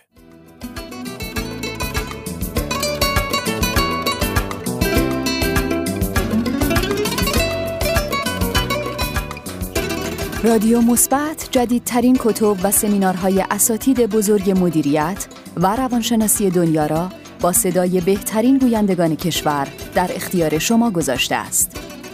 برای دریافت کتب صوتی رایگان و اطلاع از جدیدترین عناوین به وبسایت رادیو مراجعه کنید. با ما از طریق شماره پیامک 3070 در ارتباط باشید. رادیو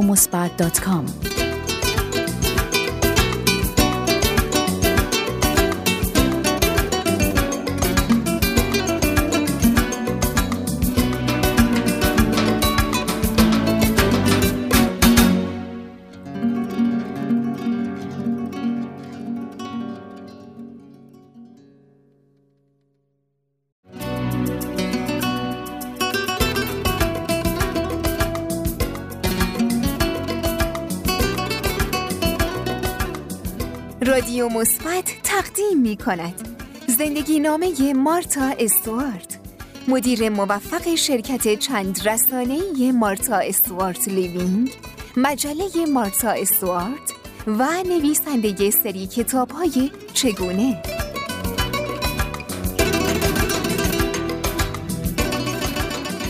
وبسایت رادیو مثبت منبعی آنلاین برای دریافت مجموعه های صوتی آموزشی در زمینه موفقیت، روانشناسی و مدیریت است.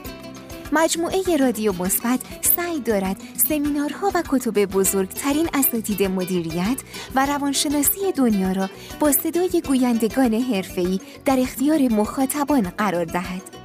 جهت اطلاع از جدیدترین عناوین و دانلود کتاب های رایگان به وبسایت رادیو مثبت مراجعه کنید.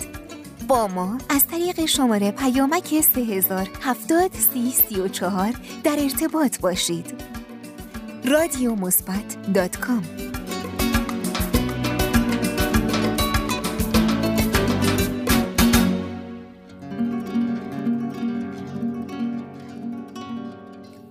مارتا استوارت در شهر جرسی به دنیا آمد و در ایالت نیو جرسی بزرگ شد.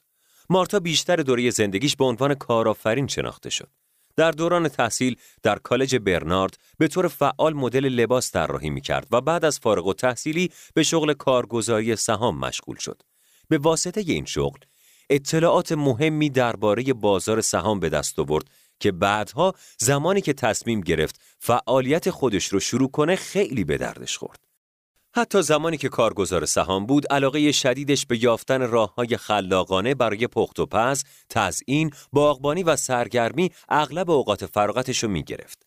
از اونجایی که برای خیلی از سوالهاش در این زمینه منبعی نبود به این فکر افتاد که افرادی هستند که به دانشی که به دست آورده نیاز دارن به همین خاطر در سال 1982 اولین کتاب از سری کتاب های چگونه رو با عنوان سرگرمی منتشر کرد تا الان بیشتر از 500 هزار نسخه از این کتاب در سی چاپ به فروش رسیده. پس از موفقیت اولین کتابش چندین عنوان کتاب دیگر رو هم به چاپ رسوند که درباره آشپزی، باغبانی، ازدواج و تزئینات کریسمس بودند. هر ایده نوعی به شمار متعدد کالاها و خدمات درآمدزای موجود اضافه می کرد و با این کار نیاز به مدیریت و کنترل تخصصی رو هرچه بیشتر روشن می کرد. مارتا می‌دید که امکان افزایش موفقیتش وجود داره به همین خاطر سری کتاب های چگونه خودش رو در رسانه های مثل مجلات، رادیو و تلویزیون معرفی کرد. حتی آماده شد تا مجلش رو منتشر کنه و با این کار خیلی از موضوعهایی که باعث موفقیت قبلیش در چاپ کتاب شده بود کاملا مشخص می شدن. برای این کار به طرح تجاری نیاز داشت تا تمام کالاها و خدمات تجاریش رو یک پارچه و یکسان سازی کنه. در نتیجه لازم بود بودجه لازم رو از خارج سیستم تأمین کنه.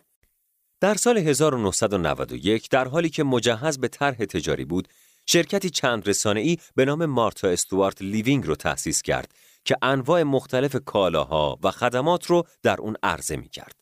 این طرح همچنین مبنایی شد برای معرفی مجله ماهیانه‌ش به نام مارتا استوارت لیوینگ. بعد از این موفقیت، فعالیت های اقتصادی استوارت گسترش پیدا کرد و وارد برنامه های تلویزیونی، ستون روزنامه هفتگی با عنوان از مارتا بپرسید، برنامه رادیویی و همچنین وبسایت martastuart.com شد. طرح تجاری مارتا بر پایه دو هدف اولیه بنا شد. اول قرار بود اطلاعاتی در مورد چگونگی انجام کارها بین هر تعداد افرادی که میسر بود پخش بشه. دوم، با تأمین اطلاعاتی که مشتری ها برای انجام طرحهای عملی خودشون نیاز داشتن، اونا رو به افراد اهل عمل تبدیل کنه. درآمد پایان سال 2000 به 285 ممیز 8 میلیون دلار و سود خالص به 21 ممیز 3 میلیون دلار رسید.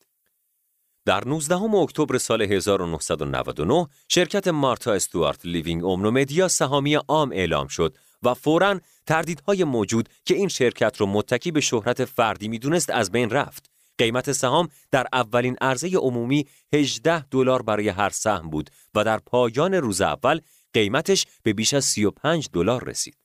از درآمد اولین عرضه عمومی سهام برای فرصتهای جدید استفاده شد و وجوه حاصل از منابع درآمد در محدوده های اصلی فعالیت اقتصادی به کار رفت یعنی در انتشارات، تلویزیون، تبلیغ مستقیم و اینترنت. حدود 45 میلیون دلار از درآمد هم قرار بود برای بازخرید سهام از شرکت تایم پابلیشینگ ونچرز استفاده بشه یعنی همون شرکتی که بودجه لازم برای راه اندازی مجله مارتا رو در سال 1991 تأمین کرد.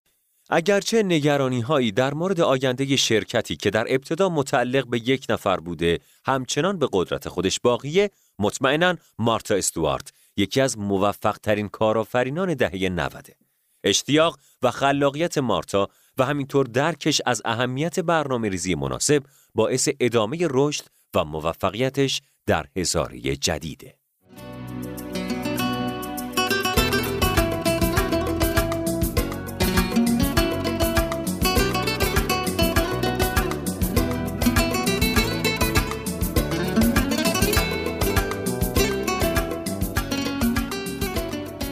وبسایت رادیو مثبت منبعی آنلاین برای دریافت مجموعه های صوتی آموزشی در زمینه موفقیت، روانشناسی و مدیریت است. مجموعه رادیو مثبت سعی دارد سمینارها و کتب بزرگترین اساتید مدیریت و روانشناسی دنیا را با صدای گویندگان حرفه‌ای در اختیار مخاطبان قرار دهد. جهت اطلاع از جدیدترین عناوین و دانلود کتاب‌های رایگان به وبسایت رادیو مراجعه کنید. با ما از طریق شماره پیامک 3070 سی 34 در ارتباط باشید. رادیو مثبت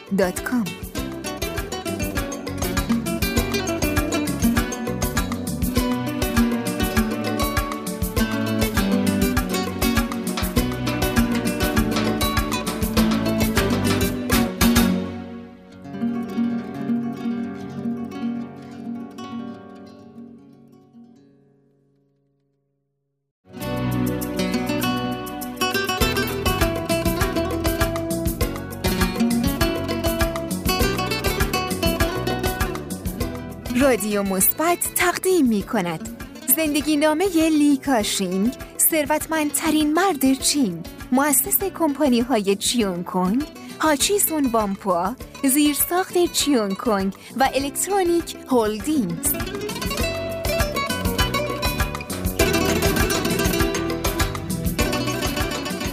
وبسایت رادیو مثبت منبعی آنلاین برای دریافت مجموعه های صوتی آموزشی در زمینه موفقیت، روانشناسی و مدیریت است. مجموعه رادیو مثبت سعی دارد سمینارها و کتب بزرگترین اساتید مدیریت و روانشناسی دنیا را با صدای گویندگان حرفه‌ای در اختیار مخاطبان قرار دهد.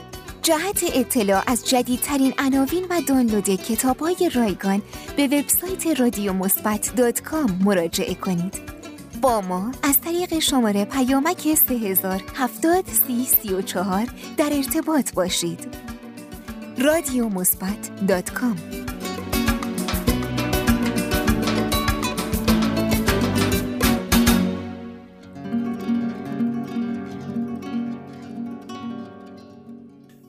در حال حاضر در چین کمتر کسیه که اسم میلیاردر معروف لی کاشینگ نشنیده باشه مردی که با توانایی و اراده پولادینش در چند دهه اخیر تونسته شرکت های بزرگی در هنگ کنگ تأسیس کنه و شعبه هایی رو هم به آمریکا و اروپا منتقل کنه لیکاشینگ بر اساس رده‌بندی مجله فوربس با سرمایه معادل 13 میلیارد دلار به عنوان ثروتمندترین مرد چین شناخته شده. در سال 1928 لیکاشینگ در کشور چین به دنیا آمد. خانوادش علاقه زیادی به تحصیل داشتن و به همین دلیل همه بچه هاشون رو از همون سنین کودکی به یادگیری تشویق می‌کردن. در سال 1940 وقتی لی دوازده سالش بود پدرش تصمیم گرفت به هنگ کنگ نقل مکان کنه. اگرچه با مهاجرت به هنگ کنگ از صدمات جنگ در امان بودن اما کمی بعد پدر لی بیمار شد و در سال 1943 از دنیا رفت.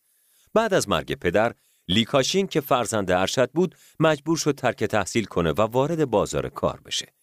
این پسر 15 ساله اول به یک کارخونه بند ساعت سازی رفت و مشغول به کار شد. کمی بعد توی یه فروشگاه لوازم پلاستیکی به عنوان فروشنده استخدام شد. مدتی گذشت و لی به خاطر کار زیاد و لیاقتی که از خودش نشون داده بود اول مسئول فروش فروشگاه و بعدها مدیریت اصلی رو به عهده گرفت. در سال 1950 با سرمایه نسبتا قابل قبولی که پسنداز کرده بود یک کارگاه ساخت لوازم پلاستیکی برای خودش دست و پا کرد و اسمش رو چیون کونگ گذاشت. کارگاه کوچیک چیون کنگ کم کم به یک کمپانی بزرگ ساخت اسباب بازی و گلهای پلاستیکی تبدیل شد. وقتی لیکاشینگ سی سالش شد، اقدام به خرید زمین کرد. به طوری که در عرض مدت کوتاهی بعد از دولت حاکم بر هنگ کنگ، لیکاشینگ بزرگترین زمیندار این منطقه شناخته شد. تقریبا همه مردم با نام لیکاشینگ به عنوان یک سرمایهدار بزرگ آشنا شده بودند. کسی که از سن 15 سالگی با کارگری وارد تجارت شده بود و حالا با داشتن چهار کمپانی بزرگ و نامدار چیون کنگ، هاچیسون وامپویا، زیرساخت چیون کنگ و الکترونیک هولدینگز به عنوان ثروتمندترین کارآفرین چین لقب گرفته بود. کمپانی های لیکاشینگ در حال حاضر در بیشتر از 24 کشور دنیا مثل ایالات متحده، کانادا، انگلستان، آلمان و فرانسه شعبه دارند و بازار کالاهای این کمپانی ها بیش از 450 میلیارد دلار برآورده شده. البته فعالیت های لیکاشینگ در کشورهای دیگه فقط به این موضوع ختم نمیشه. انواع هتل ها، ترمینال های مسافرتی، کارخانجات کوچیک محصولات متنوع، کمپانی های ارتباطی، کمپانی های حمل و نقل و انرژی در کشورهای مختلف از جمله دارایی های لیکاشینگ محسوب میشن. اما راز موفقیت لیکاشین چیه؟ اولین مسئله ای که به نظرمون می‌رسه اعتماد به نفس فوق‌العاده بالای اونه. مورد دوم سخت گوشیه. حتی در همین سنین کهولت از همه بیشتر فعالیت داره. مورد سوم عشق زیادش به تحصیله. گرچه نتونسته بود ادامه تحصیل بده اما هیچ وقت مطالعه رو کنار نذاشت. اما عامل چهارم که مهمترین علت تمایز لیکاشینگ از دیگرانه خلاقیت و نوآوریشه. این خلاقیت باعث شهرت قابل توجه لیکاشینگ شده به طوری که دیگه همه می‌دونن که حتی اگه محصول با فروش خیلی زیادی همراه باشه بازم به طریقی شکل کیفیت و یا کمیتش رو تغییر میده تا مصرف کننده ها به یه شکل خاص عادت نکنن و رقبا از تولید مشابه به سود کلان دست پیدا نکنن. اینها همه از مواردیه که باعث شده لیکاشینگ در چین و هنگ کنگ به عنوان مقتدرترین مدیر و سرمایهدارترین کارآفرین شناخته بشه.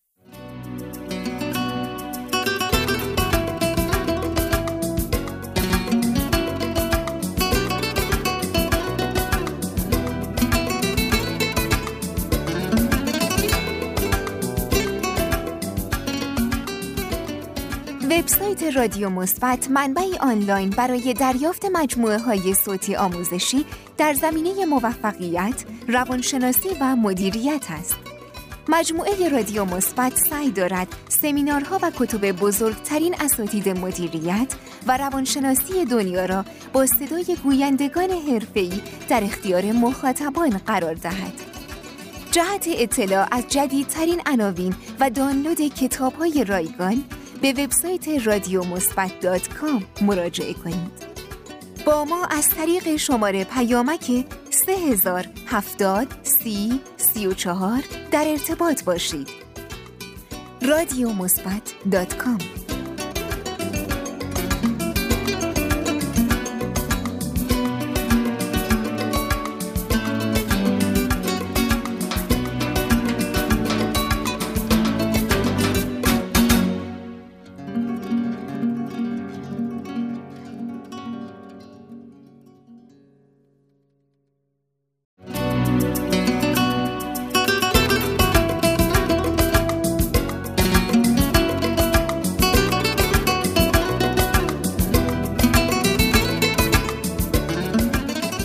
رادیو مثبت تقدیم می کند. زندگی نامه لری پیج مؤسس موتور جستجوی گوگل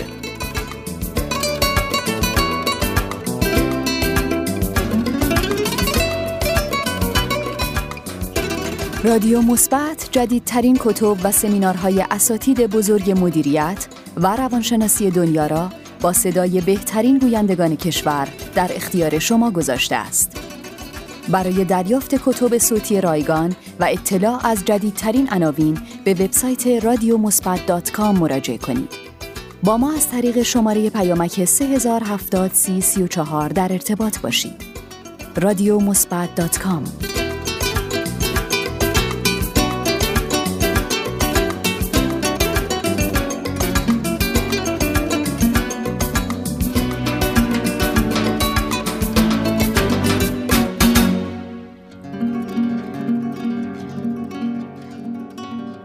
هر کسی در هر کجای دنیا برای پیدا کردن اطلاعات مورد نظر در هر موردی اولین صفحه اینترنتی رو که باز می‌کنه صفحه گوگل dot com ه.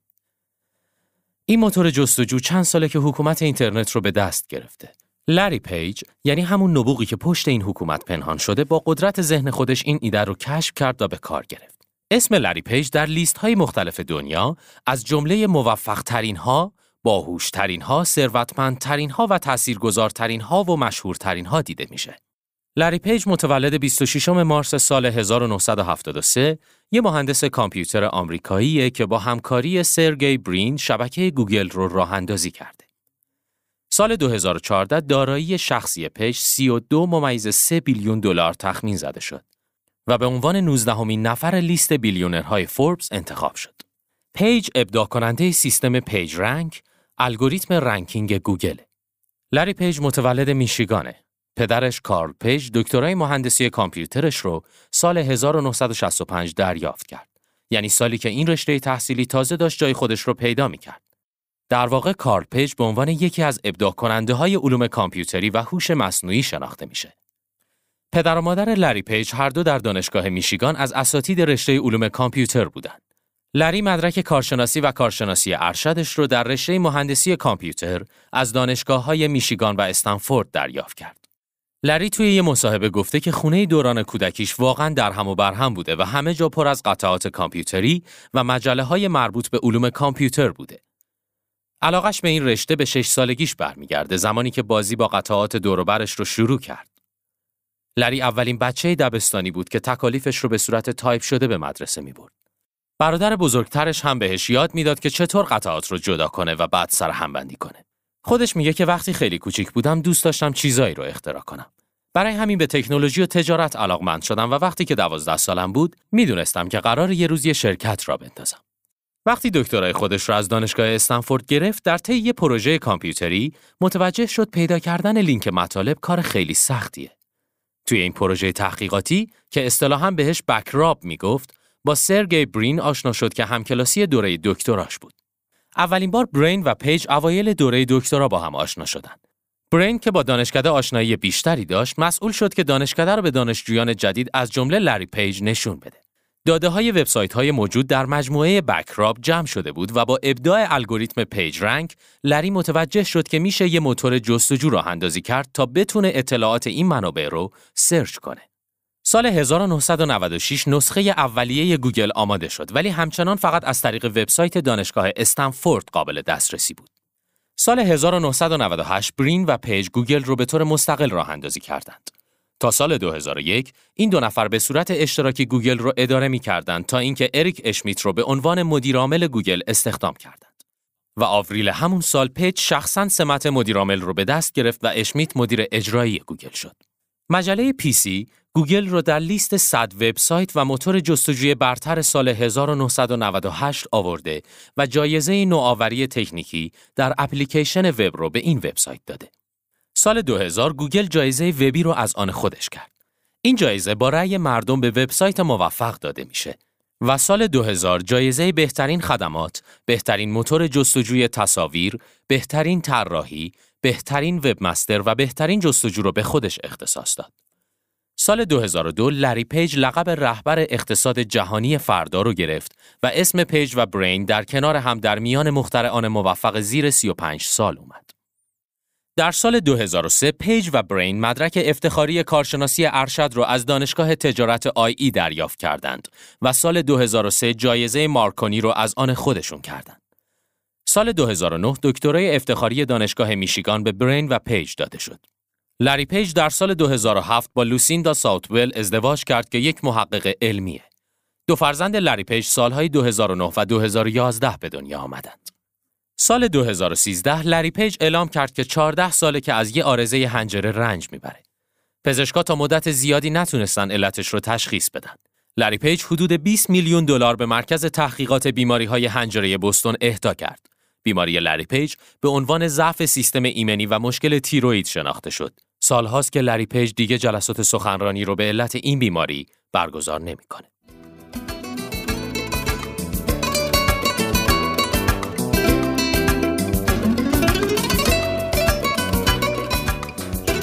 رادیو مثبت جدیدترین کتب و سمینارهای اساتید بزرگ مدیریت و روانشناسی دنیا را با صدای بهترین گویندگان کشور در اختیار شما گذاشته است.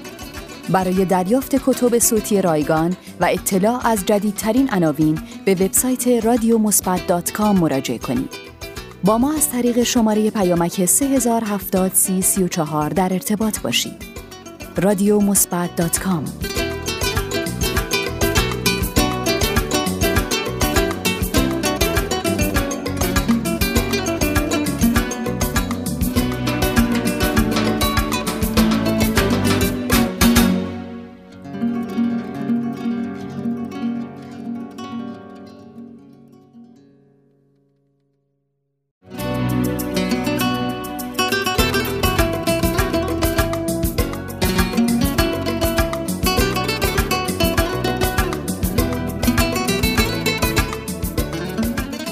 رادیو مثبت تقدیم می کند. زندگی نامه ویلیام دورانت مؤسس کارخانه جنرال موتورز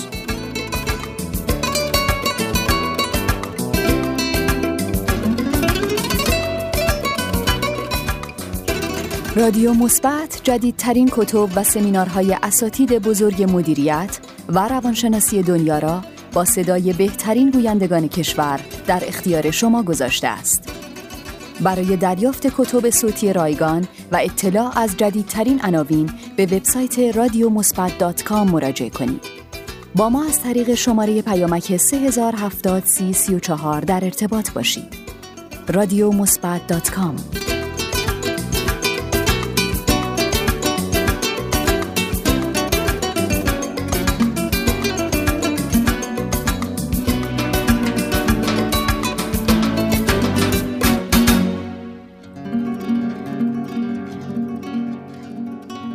ویلیام دورانت مؤسس کارخونه اتومبیل سازی جنرال موتورزه. اگرچه ویلیام دورانت زندگی موفقی نداشته اما میشه از سرنوشتش درسای خوبی گرفت. داستان زندگی این مرد رو بشنوید و ببینید چه نکات ظریفی باعث شکست دورانت شده که می‌تونه موفقیت کسب و کار شما رو تضمین کنه. ویلیام کراپو دورانت در 8 دسامبر سال 1861 در بوستون به دنیا اومد و در میشیگان بزرگ شد.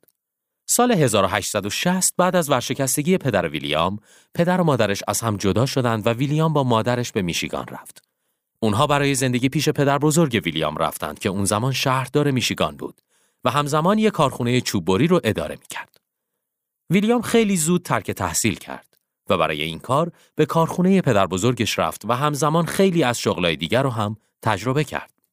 ویلیام یه فروشنده معمولی بود و فلسفه اصلیش توی کار فروش این بود که بزار مشتری خودش رو عرضه کنه. سال 1885 بود که کارخونه دورانت دورت تولید کننده کالسکر رو تأسیس کرد.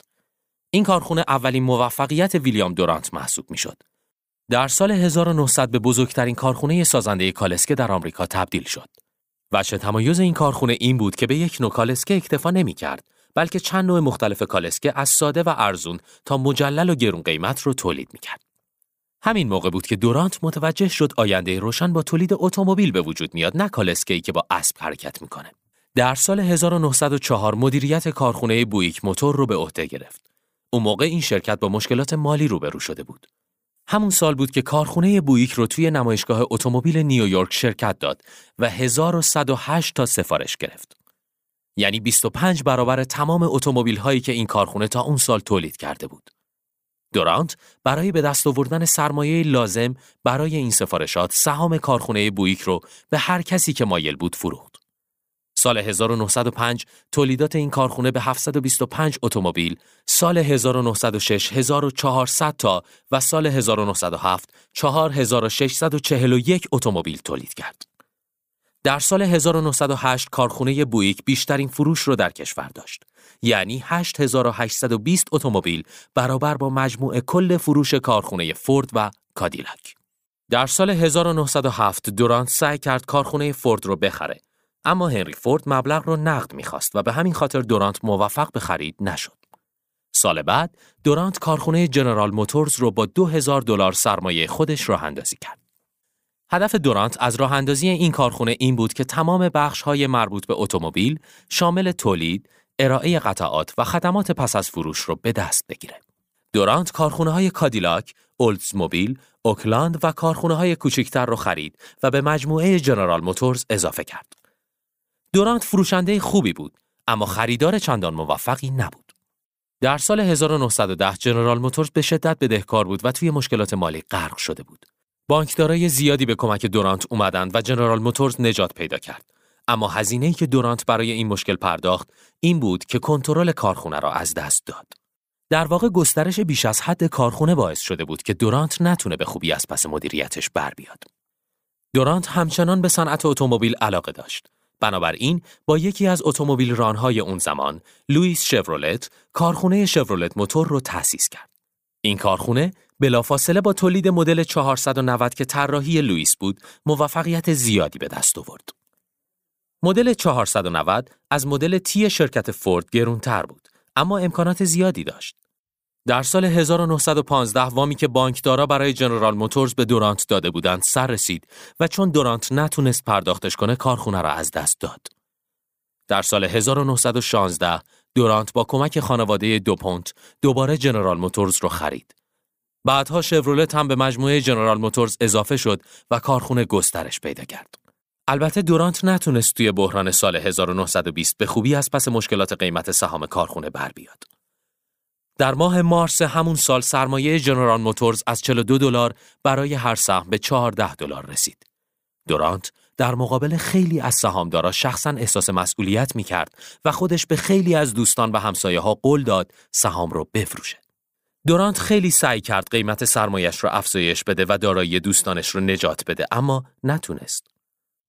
وقتی خانواده پونت متوجه شدند که دورانت چه وضعیتی داره، ازش خواستن کنار بکشه تا بتونن سرمایهشون رو نجات بدن. شش سال بعد، یعنی سال 1926، سهام جنرال موتورز با قیمت 210 دلار برای هر سهم معامله شد. از آوریل تا نوامبر سال 1920 دورانت 90 میلیون دلار سرمایه را از دست داد. خیلی ها عقیده دارن که این مبلغ بیشترین پولی بوده که در تاریخ فروش سهام از دست رفته.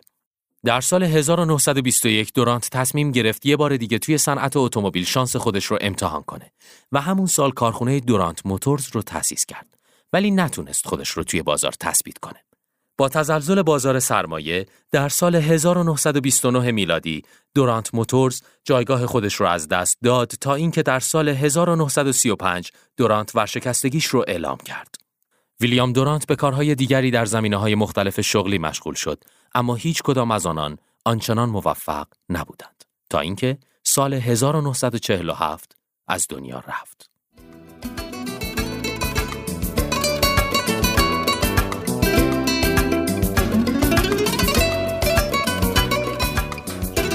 رادیو مثبت جدیدترین کتب و سمینارهای اساتید بزرگ مدیریت و روانشناسی دنیا را با صدای بهترین گویندگان کشور در اختیار شما گذاشته است. برای دریافت کتب صوتی رایگان و اطلاع از جدیدترین عناوین به وبسایت رادیومثبت.com مراجعه کنید. با ما از طریق شماره پیامک 3070 در ارتباط باشید. رادیو